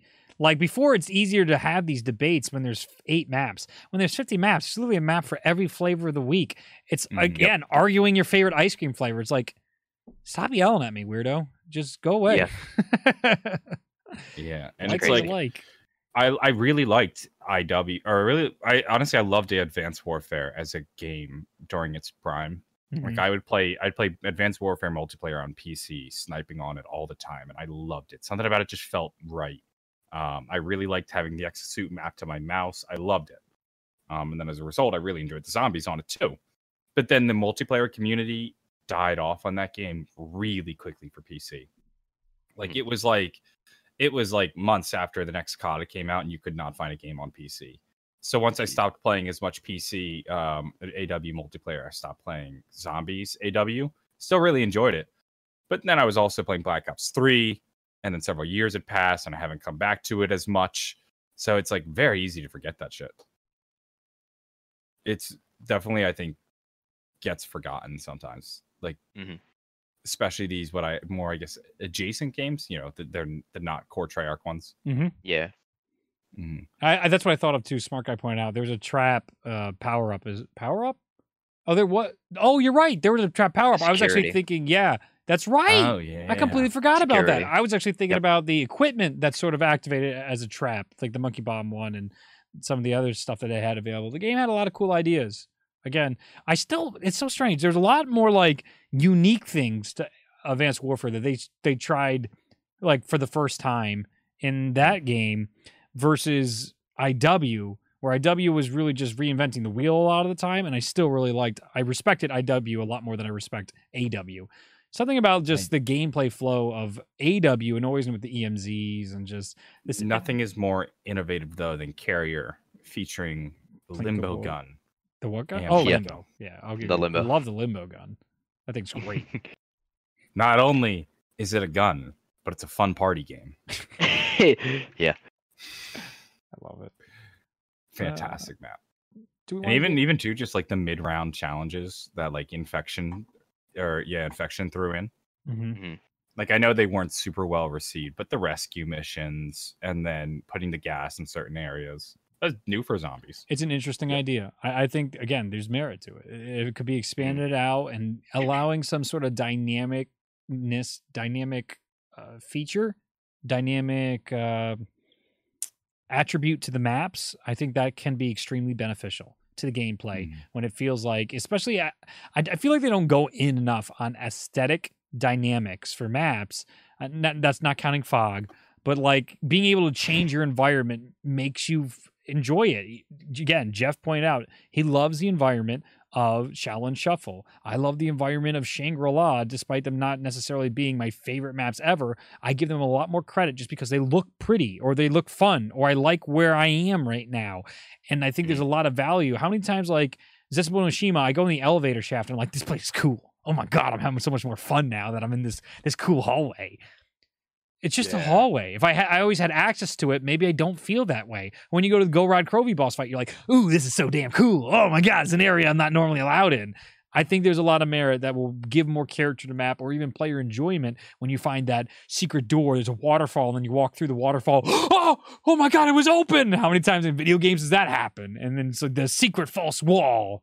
I, I think there's a lot, a lot that zombies can benefit from I I, to add. I totally those. agree with that. And that was a map that did that really well.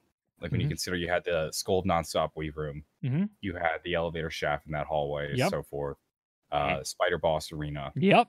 Um, and, like, they would open up as you progress through the game. It was so cool. And it was like, you got the K T. Wow, there's a lot of cobwebs here. Maybe I'll shoot the new Wonder Weapon at it. Oh my God, a new area. That is great building blocks for giving the wonder, the exploration, and aesthetic enjoyment to players that doesn't necessarily have to be, let's, we got to reinvent a new equipment. We need a new super uber wonder weapon this time around. I think I think it could benefit. Mm-hmm. Um, what was I going to say? Um, fuck. I don't remember. Maybe it'll come back to me. Yeah, um, if it does, mean- bring it up. Topic time? In the meantime, until I think of it again, uh, Leviathan. Oh, yeah. We definitely got to talk about Leviathan. And we'll get to all donation questions at the end of the show. Leviathan. I'm going to get the trailer up. My buddy Chroma helped or completely edited this video. He was showing me this over and over again. Um, I still... Leviathan is one of those maps that I have a weird past with because I was streaming it once and I had some guy that was probably very proud of it and probably really young at the time that was trying to be like, this is greater than any Treyarch map ever made. Treyarch wishes they had the talent that we did on the World at War version. I'm just like, what? It's all their assets, dude. Like, you have nothing without them. Like, what are you talking about? Stop it. But with that bias put aside, this shit looks awesome for... completely community fan made. Are you kidding me? So we're playing the Leviathan trailer uh, uh right now on stream for everybody, and just to see the upgrade in graphics is delightful.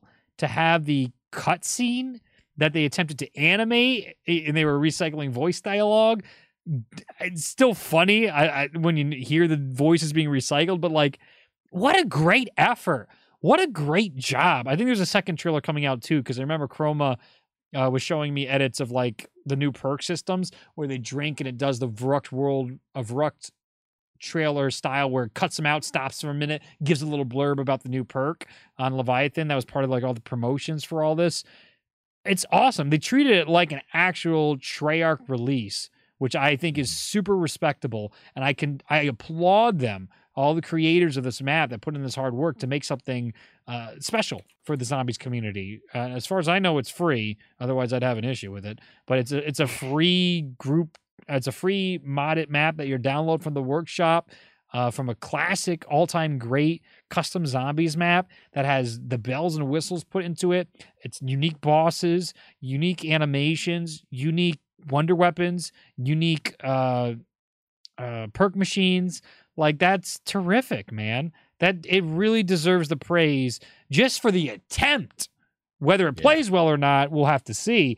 I, I imagine it should, but god damn, that is an ambitious project. Look at that wonder weapon on screen right now. It's basically the Limbo gun, but it's a harpoon you can put on. That's dope. That's so cool. Is that Oz in the tank? Uh, no, that is, is uh, Groff from D E. Oh, that's right. It kind of looks like Oz. Oh, it's Groff? I never even knew that. Yep. It's amazing. Um, I know I said this on the show last time we talked about customs, and I also knew this was a controversial statement when I said the custom map maker should stop trying to be Treyarch. Yes. And stop trying to, like, stop working on your maps like they're going to be better than Treyarch's. Right. But maps and trailers like this make me eat my words. Um, damn. Like I, I, I do kind of still agree with my sentiment. It's still missing the polish. There's always this Treyarch polish yeah, you can clearly like, like, see. Don't, don't hold your, don't hold yourself to that standard because I don't think, I, I don't know if it's necessarily achievable. But I also am willing to eat my words and say, you know, maps like this that are clearly a labor of love and a labor of passion deserve all the praise in the world and are an absolute treat to the community. Yep. And look at this. Oh, I didn't even see this at the bottom. That's how you do it. That is how you raise money. I didn't even see at the bottom. They're selling merch based on their original ideas. That is yeah. exactly how you do it. You don't hide behind a wall and be like, you need, you need to buy my custom zombie maps. Like, these aren't your assets. You didn't, most of this game, this is all property of Activision. What are you talking Damn. about? Even if you import and create your own custom asset monster, you're living in a dream world. I'm going to rant about this for a second, all right? This is how you properly approach trying to monetize a free custom map. And then if, if Treyarch comes in and is like, no, you can't do this, then all right, fucking fine. Let them give you a cease and desist on that. And there it is. But man, I remember that stuff got me so annoyed in the past where people would try and charge for custom zombie maps. It's like, you want a lawsuit? That's how a lawsuit happens. That's how Activision is going to be like, you're selling our proprietary game and assets like it's your work. Are you crazy? Like, where's all the credit to all the people they employ and all the stuff that goes into it? It's, it's such a level of ridiculousness that I've experienced in the community in the past that just floors me. And I I will sing the praise to see them hire artists, which means they're helping artists out, develop a t-shirt design and a poster design. There's a lot of care clearly in Leviathan. And I, I am really, I appreciate it. And the next step is also Patreon, right? That's another great way of saying, hey, we want to pay you guys to make more of these great type of uh, community-driven maps. There's tons of modded uh, expansions for tons of video games out there that have been supported monetarily by people in the community. Those are the right ways to approach it, and I want to sing the applause to that. From the outside looking in, I don't know all the finer details, and hopefully they're not charging for it after all that praise, but that is what I like to see, man. I just threw a link in the chat if you want to support Leviathan. Um, this is, I think, the team's last map. Um, they're apparently developing their own game after this. Um, I've read that somewhere. I don't remember where. Um, but no, this they're doing cool shit with this. They're going to do their own full game. They're looking to get into the indie dev circuit. Is that what you I said? So. That's awesome. I, I read that. I read that somewhere. That's um, that's a great way. Oh, that's okay. How it's many? A, it's, actually, it's in the description of this video. Um, we hope you enjoy our map. We're planning on creating our own game in the Unreal Engine. Leviathan Remaster is our last hurrah for the custom zombies community. Beautiful. They get it. How many how many authors are writing fan fictions about their favorite series, and then they develop the tools and skills necessary to become professional authors that people love? That's what I see happening right here. That's terrific. I like this a lot. A lot. What do you guys think about Leviathan? I think it's great. What about you, Jeff? Yeah, it looks amazing. It really. I've never played too many custom maps. Um, in my time, I was always late to the scene for custom maps, but I, this one looks like amazing, and I would hate myself if I didn't catch in on this when it comes out in five days. It looks stellar.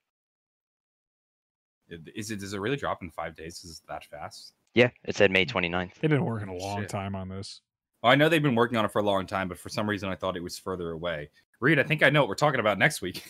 Yep. Hey, uh, Smart, you're in chat, and people want to have you on. If we all play Leviathan next week at some point, Smart will probably stream it himself by himself. We can all talk about Leviathan next week. Open invitation, Smart. Mm-hmm. Yeah. No, this map is awesome. Do you want to jump into uh, topic time? Absolutely. Yeah, th- uh, these are reasonably cool. priced, too, when it comes to merch. Good shit. Yeah, so uh, Ultimate Noob twenty-three asked uh, if we've That's seen so cool. the Leviathan trailer. We have Ultimate Noob twenty-three. We all did just now. Yeah. Uh, Joe E. Mister Burger says, uh, hey, gentlemen, I hope all three you. of you are doing fantastic. Uh, any music you guys listen to slash would recommend? What are you currently listening to? Oh, I actually just got on a whole kick, a playlist on YouTube. You know how YouTube will just random algorithm a playlist together for you to listen to music? I've been mm-hmm. kicking through that. I listened to the Beastars intro uh, because that has a very catchy tune. It's an anime that is on Netflix that gained some steam and it was popular. And then it just started taking me through all sorts of these uh, different songs based on my view history. So I've hit a lot of synthwave recently, uh, chill hop. I've really been hitting all that type of stuff. Uh, there was this like the retro chill hop as well, all like the subcategories of that type of stuff.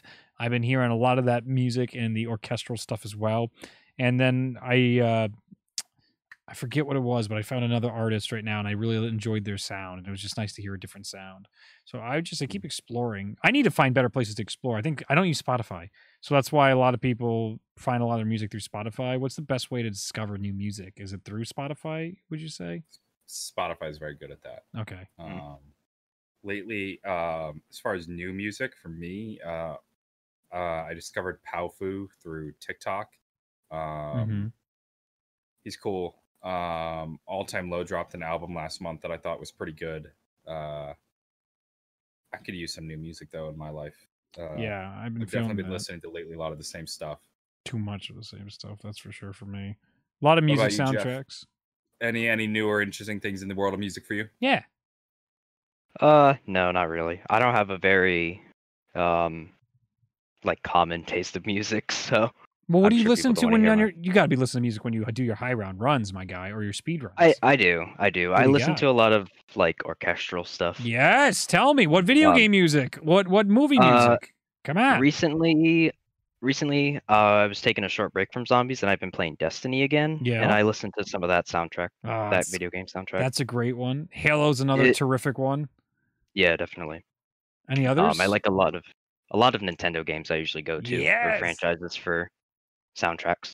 Which, definitely. W- which Nintendo one in particular? My most favorite one is probably Metroid. Yeah, dude, Metroid is sick. Oh my I, god, I love it. I don't know if you ever heard of it. I think um, there's an album out there called like Shine Sparkers, and it's just a compilation of remixed music that people have done for Metroid. It's a really good one. Shine Sparkers? Shine Sparkers, yeah. Metroid. Well, I am always looking for more video game music to listen to. I love that stuff so much. A lot of the Kingdom Hearts music I adore, especially like Rewind oh, yeah. and all that that just came out recently, so I've been going through a lot of that. Final Fantasy's music is a blast. uh, Nintendo wise, Super Mario Galaxy, man, f- makes me so happy listening to that music. I adore yeah, Galaxy soundtracks, uh, but Metroid gives me that out outer world feel. I love that alien nature to it all. Um, especially mm-hmm. like the melee map that used it. Um, the one where there's the giant creature. I don't know Metroid lore for Great. shit. And I haven't. Yes, exactly. Yeah. yeah. As he yeah, slaps yeah. the giant circle and it slowly turns like the world you're fighting on. That one just, oh, that Metroid music gets me going. That's a good one. All right. I just, I just remembered my question I wanted to ask. Yes. Um, from about twenty we, minutes ago. Before yes. we go further into topic time. Uh, Jeff, you had mentioned that like you will at times like really focus on a specific game mm-hmm. and try to get a lot of the records for that. And you'd said that like you kind of burnt out a little bit at I W. But mm-hmm. like which game are you focusing on now, or which game do you maybe have your eye on for the future? Um, currently I am kind of like in this, I don't even know how to describe it.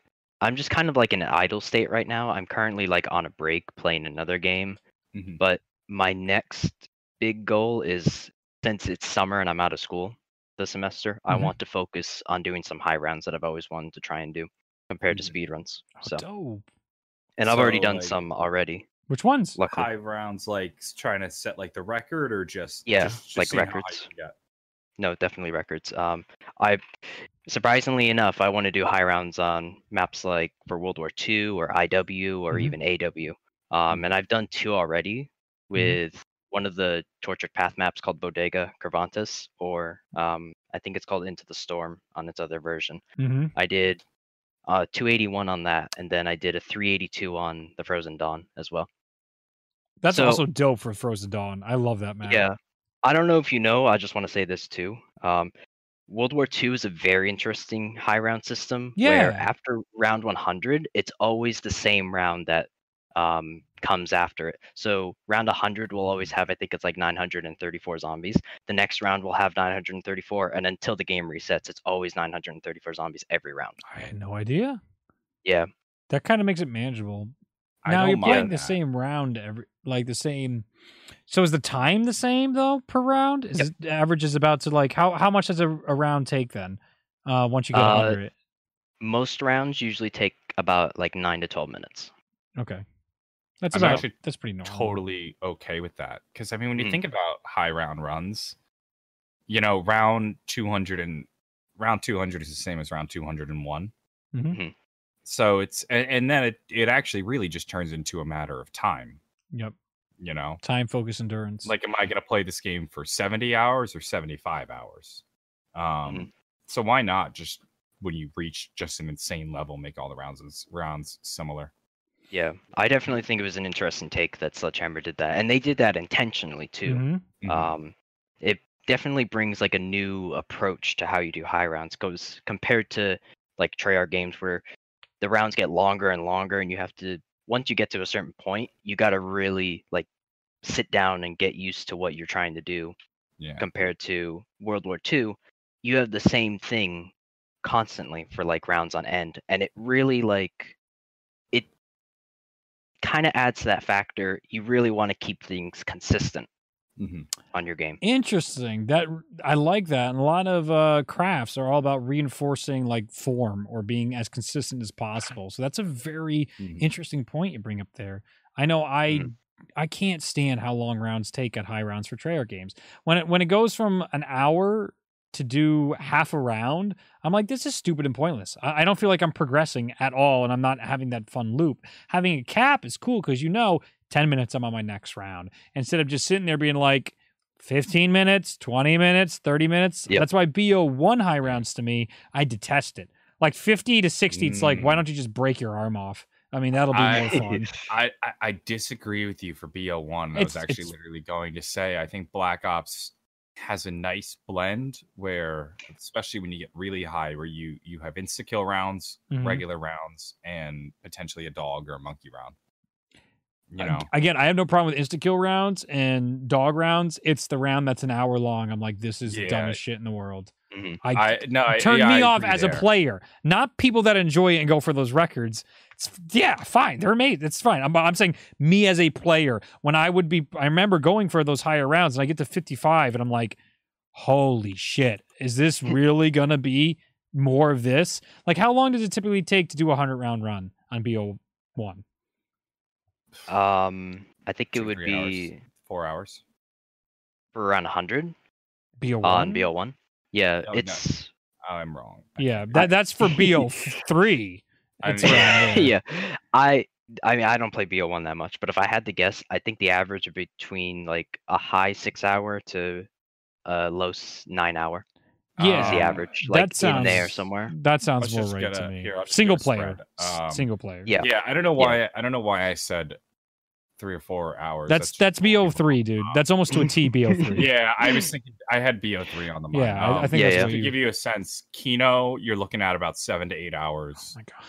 Five, you're looking at again six to eight hours. It's like a full, um, nearly a full day's work. Yeah, yeah. You're basically, if you want to get to a hundred, eight hours is good time. Oh my mm-hmm. god! It's, for me. Like, when one of the ways I enjoy zombies is we're done in two to three hours, maybe four hours. We're done. So to set a goal, it's like, I want to get one hundred in a stream or in one sitting. That again, and I want to be a one sitting kind of guy. Again, this is all preferences. I'm just explaining my perspective here. B O one's such a turnoff to me because you're just like, holy shit, yeah. how many more hours? B O two turns me off even more because it's the same system but no insta kill. Oh yeah. God! I would. I think insta-kill rounds definitely change things up. On Certainly. B O one. Well, that's why I like World at War. World at War's quick. Yep. Just go, man. Get yeah, after exactly. it. Go as fast as you can, as far as you can. And you know, bullshit happens. The zombies are sticky. Uh, Shinonuma dogs will just explode out and one hit you if you mess up somehow. This that shit, I, I'm I'm totally for. I I there's something just like so demoralizing to me where you go round one to forty in one hour. I know it's not quite that, but just pretend for the sake of argument here, maybe two hours. Mm-hmm. What round one to forty, and then round forty to fifty is two more hours. You're like, holy shit, oh my god! And as it, far as World of War development, I'm just waiting for the day somebody gets the first ten thousand. You're right. Is that is that a thing? What is that current, about? Current yeah. is nine. Current is nine nine thousand seventy two. Um, yep. Why is it just because of patience and time, or is there yeah, pretty much, yeah. Um, like the person who got nine thousand seventy-two probably could have gotten ten thousand, mm-hmm. but they just they just made a mistake and went down. Okay. Um, what is the hours on that? How many hours do you know? I don't. We're talking know. hundreds, um, but it's it's absolutely no. doable, and it's not that outrageous compared to like how long people are playing in Black Ops anyway. Oh, well, yeah, shit, it's then. it's. Definitely around that time. There was a freaking bounty. It should be doable. Dude, I bet if you put a one thousand dollar bounty, John, for a video, you could just post it, be like, hey, first person gets to ten thousand, around ten thousand in World at War, I'll give you one thousand bucks. I guarantee yeah, someone but, will do it. But given current ad rates, if I put a one thousand dollar bounty. Yeah, okay, video, right. That video, like, that video wouldn't even make probably like ten bucks. I know, but like maybe... Ads are so shit right now. Agreed, agreed. Find a sponsor or do something fun. I think that would be a fun video. At the yeah. very least, maybe even just build the channel for stuff like that. I think EasyScape is a great channel that literally put out, like, I put out a money bounty on something, and people are like, what the fuck happened? World record stuff? It's, it's interesting. That's why we're not a bad idea. Putting it out there. Floating it mm. out there. Yeah, it's not mm. a terrible idea. Um, but going back to topic time. Yes. Uh, Cheese Puff says, uh, did any of y'all play the Tony Hawk series of games? Uh, And how do you feel about them remastering them? Happy for the remaster. Played very little at a friend's house, but people adore that series, so that's terrific, and I hope they enjoy them. I'm actually in the same exact boat. Never had it, but only ever played it at friends' houses. Yeah. How about you, Jeff? Never played it. Don't know anything about it. Damn. Well, um, that's probably yeah, why we ended up in zombies. I bet there's a there's yeah. a skater cross section there. From what I understand, though, like people love Tony Hawk. Like, yeah. Like, as far as, like, games based off of, like, a brand or a person or sports, Tony Hawk is a quality top-notch game. Absolutely. Just never owned it. Um, yeah. Cap Murphy says, when people are ranking zombie Easter egg quests by difficulty, I always see Gorod Krovi ranked medium, but people ranking them always mention near-death experience and unmed dan, uh, undead man walking. Mm. Where would you rank G K with the following criteria? A solo run, classic, or no gobblegums? I'd rather no gobblegums for the conversation. Let's just get rid of gobblegums for the sake of the conversation. Okay. Mine is Zed. So, Zed so has solo, to have it, obviously. Solo, no gobblegums. Uh, yeah, Gorod's fucking hard as shit. Are you kidding me? That boss fight is so underrated. That boss fight's a pain in the ass. It is so difficult. Absolutely. I, I I agree with his statement and his sentiment. I very much do think Gorod Krovi is one of the most difficult Easter eggs because the boss fight is so punishing. Even if you get your helmet, I remember dying so often until the broken gobblegums came out in that map and trivial trivialized it. And even then, uh, classics, you can still get through it. So I think there is some argument because Starburst, uh, seeing his runs for when he was trying to qualify for Z W C two, uh, it, it was unbelievable. He just has the mark. Oh, no. Yeah, he has the Mark three, three. And he puts no anywhere in plain sight. Oh, boy. uh, in plain sight on. And then Nikolai just stands still and he goes, pew, pew, pew, pew, pew. And it's over. So, again, that's utilizing the game. It's basically an exploit to beat the boss as quick as possible with gobblegums. No gobblegums, very different story. The game is crushing. Uh, do you think there's a more difficult Easter egg, though, without gobblegums uh, in comparison to G K? I don't think so. Not on B O three that I can think of. What about all time? Um, any map, any game. I, Mes- I would Mephistopheles? Say they... Well, he's pretty hard. He's not really hard. An Easter egg. Um, he's just a fight. yeah, yeah. He's a he's a pretty painful one. Um, but there, the thing about that one is there's a pattern to them, so you can kind of learn that pattern and get okay. away with it a little bit easier. Um, I think one of the harder fights is probably the God King without um, killing him with exploits. He's That's a, a good one. point. That's a really good point to bring up. He was absolutely miserable to fight without exploits. Yeah. Or you know, um, also the the Moochlers from Shore in that boss fight. That's a pretty bad one too. Really? Yeah. I, I'm sure they do throw a bunch of shit at you.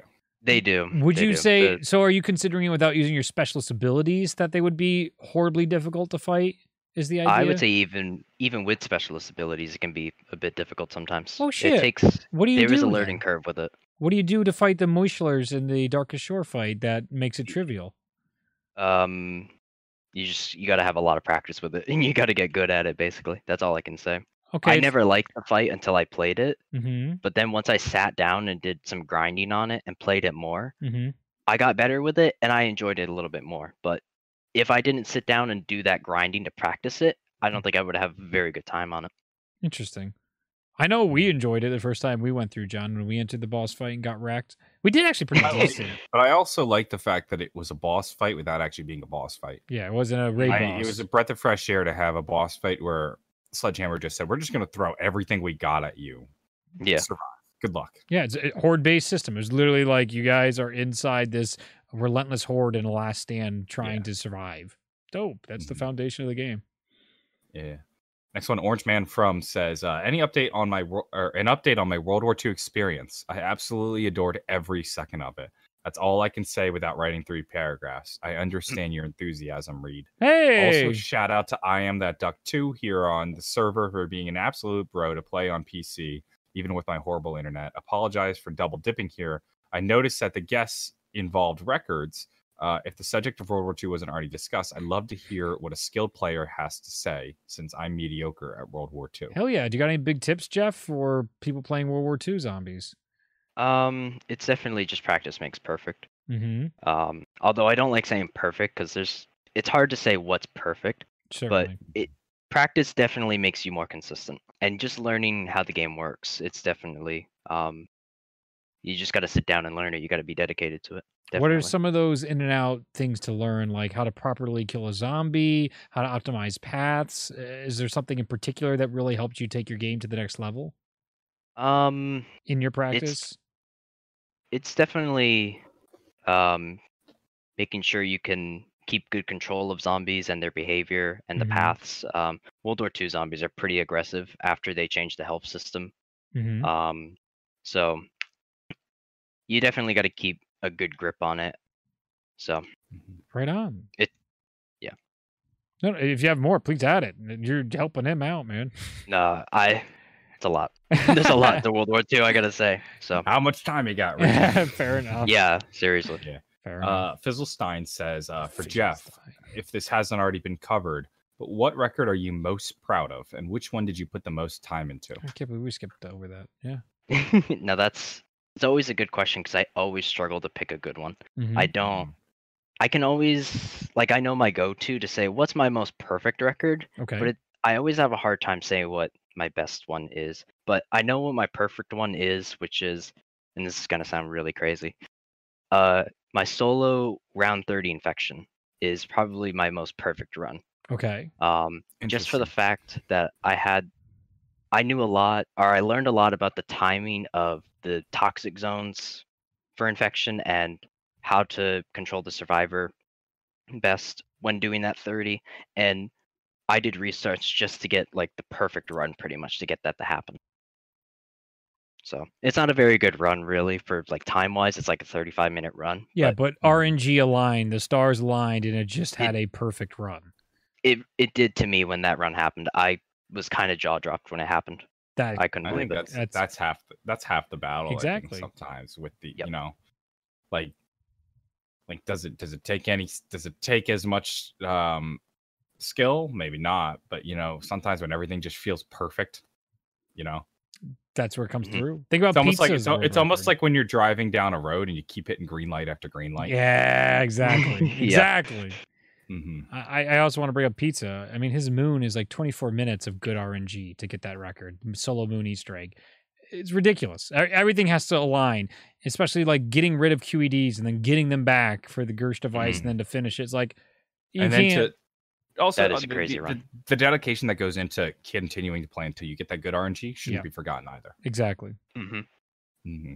Uh, I Am the Senate says, I recently de decided to revisit B O four Zombies and had little time to play when it was new due to school. Mm-hmm. I've been learning and playing Dead of the Night, and I have to say I really enjoyed the map once I took the time to learn it.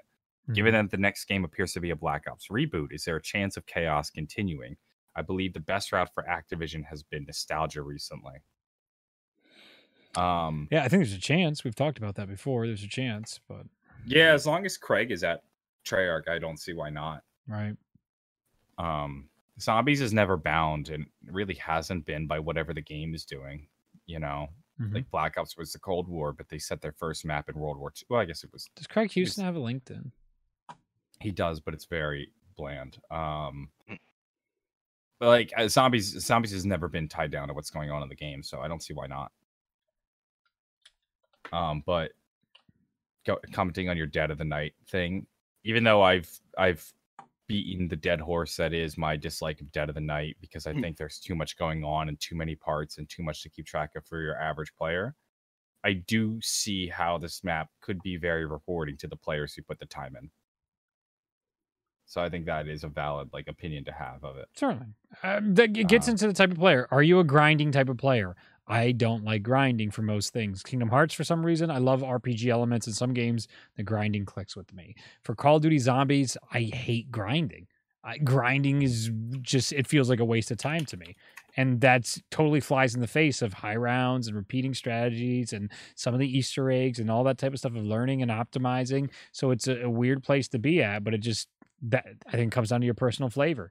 And if you like Dead of the Night, sure. But Jesus, I don't want YouTube videos and a, a thousand league scroll to find all the different locations of everything.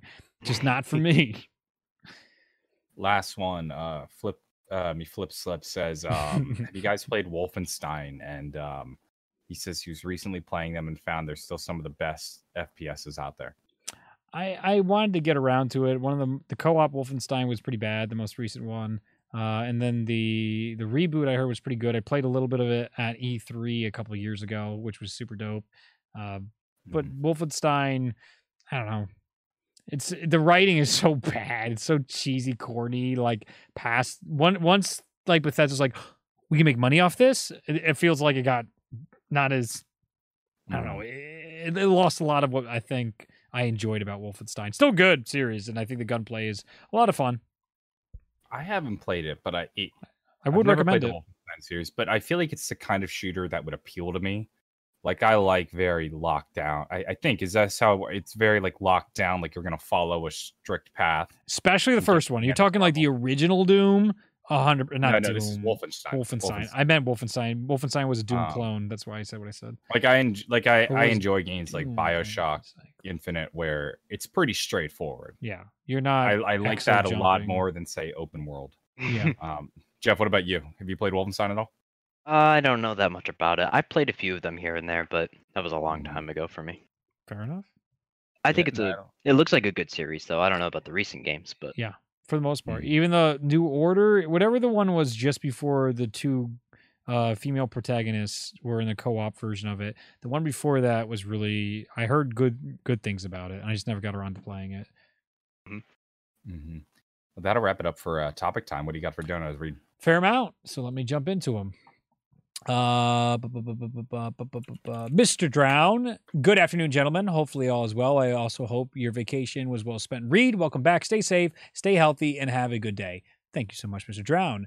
Uh, Better Pack a Punch donates, and he says, uh, Z F C two hype. Is that something? What does that stand for? Zombie? What was it? Z F C two. I've never heard of that one. I've never heard of that either. Um, uh, got to round three hundred on Tag Deer Toten with all elixirs, but my record was beaten recently. L O L. Damn. Damn. My God. They say three hundred. Yeah. Yeah. Jeff knows all about it. Zombies for Charity. That's what it is. Oh, neat. Oh, is that the one oh, yeah, yeah, by yeah. Wulads, Hain, all those guys so. that were doing it? Yeah. Okay. I don't want to see, I don't want to come off like, I've never heard of this type of thing. What is, no, I seriously have never heard of that. Good on them. I haven't heard it called that way. So they have a second one yeah. already? Did they have a first one? I thought they had a first one a couple months ago. They're already doing a second one? I guess so. Cool. Hey, anything for charity? That's good shit. Uh, Fyrus donates. What's up? Is it me or do the characters of B O four Zombies feel bigger, making the map feel small compared to the Black Ops Zombies games? Have you ever felt the character models were bigger in Black Ops four? No. I don't think I... Legitimately, I've never played Zombies and said to myself, these characters look bigger. But I think they just made the maps feel bigger. Yeah. Next time I play, I'm absolutely yeah. going to be thinking about that, though. I wonder if this will be one of those you don't notice it till you see it type of thing. Yeah, and you start compares, comparing like how much space it's taking on, and you have to mess with field of views and stuff. Did he, did he say a specific game when he was saying it? B O four. Uh, I mean, B O four is a bit clunky when you play as with that one. Like so the I, shield is, it's pretty unforgiving. The shield yeah, having that. Yeah. So I wonder if you stand next to Jug on every single game or every perk machine that you can, and see where if like it's like when you're a ah, child in your closet the, and the your mom. Comparison, would... The comparison falls yeah. apart. Black Ops four doesn't have Jug. I know. I know. It's so, uncomparable. No, we could figure it out, but uh, there's something. I'd be curious to see if we have could find a of... like asset that you could put the character up yeah. to, and then what if it's, it's slightly different? Have How... you heard of the big? Have you heard of the Big Mac Index? Yes, I have. Absolutely, that's like a basic yeah, economics yeah. thing. Same idea behind the big. Well, you you buy a Big Mac in almost every country in the world, so you can use the price of a Big Mac to compare the buying power in each country in the world. Mm-hmm. Well, you can get a ray gun in every Zombies game, so we can use the size of the ray gun. As the unit of measurement, so it'll be like Richtofen is ten and a half ray guns tall in Black Ops one, but eleven ray guns in Black Ops two. A little if... weird. I would love that. They found out the models were slightly different. Actually, I I know who could answer that question in like ten seconds. It's yeah. Rizzo. Just ask Rizzo, and he'll tell yeah, you Rizzo, about the ray start, start the ray gun index. Yeah, start telling us which models are. How are bigger than the other, and that would be really interesting if they did use different size models game to game. That'd be great if density's slowly growing or shrinking with every game. I think Zombies for Charity is doing a draft right now, something like that. Oh, cool! Look at that. Well, hey, I think something like that was happening today. E E four C hasn't done shit in in three years. It's good on somebody for doing something in this community. Spins yeah, Rocks donates, Twitter, and he so. says, "Been catching up on." Missed podcast the past few weeks. Great work as always, guys. Hope you, uh, how was your break, Reed? Also, my girlfriend has recently gotten into Zombies with me. Any tips on how to teach a new player? Uh, go to easier maps, take it step by step, and the big big deal is like getting her to be able to walk and look at the same time. If she gets that, Black Ops. Go to Doris, do the catwalk strategy. And then that's how you will slowly get better and better at the game. And eventually, if she takes interest in it, maybe she'll start playing solo and learning how to understand the behaviors of zombies and how to dodge out of them. Absolutely avoid like Black Ops four and three. Yeah. Like keep it keep it simple. as simple as possible. I, I would h- highly recommend B O one and World at War for sure. Mm-hmm. Uh, break was fine. Alexander donates and says, what would you say is the most balanced game is, though? That's, what does balance mean? Exactly. That's why I don't even yeah. want to dive in. It's like, oh my God. Where do you that, that's start such, with that? That's such a gamer term. I'm a gamer. You you broken. This game sucks. It's like, oh I don't think balance God. even applies to this conversation. I don't think, uh, like, I'll be honest, I don't think the question makes sense as it's phrased. Yeah, to be fair. And if he wants to clarify that on next week, yeah. Like you can give us more context next week. If like it's easier to say a C O D multiplayer is, which is and isn't balanced. Yeah, an M P forty juggernaut, clearly. In order for something to be balanced, there must be something we can adjust. Right. Exactly. Exactly. David Kirk, consistent with that sweet nine ninety-nine pounds. I'm playing Zombies Chronicles with friend with a friend, and we've been laughing over character quotes, especially Nikolai. Do you think the think the think the balance was lost over this is a different person that brought a balance, by the way, completely unrelated. Uh think the balance was lost over time between the humor and serious side of Zombies. Oh yeah. Oh my God, yeah. Completely lost. Utterly and completely lost.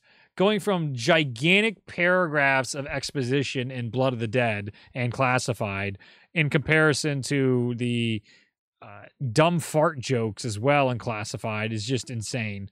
Like, I, and that's not to say the writing was better. Like we agreed, the Takio isn't is garbage. Original Takio is a garbage character, not funny and not written well. But there was so much the lightheartedness, how lighthearted Zombies felt at times, to how serious it could feel was super cool. Like the Shangri-La Easter egg, a lot of the radios were the be- great balance. The characters could be cracking jokes and then pack a punch. They'd be serious a little bit. And then the radios would help fill out the world.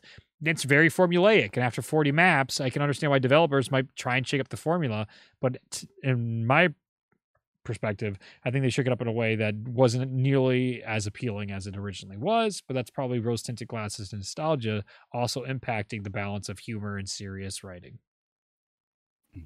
I would agree with almost all that. Mm.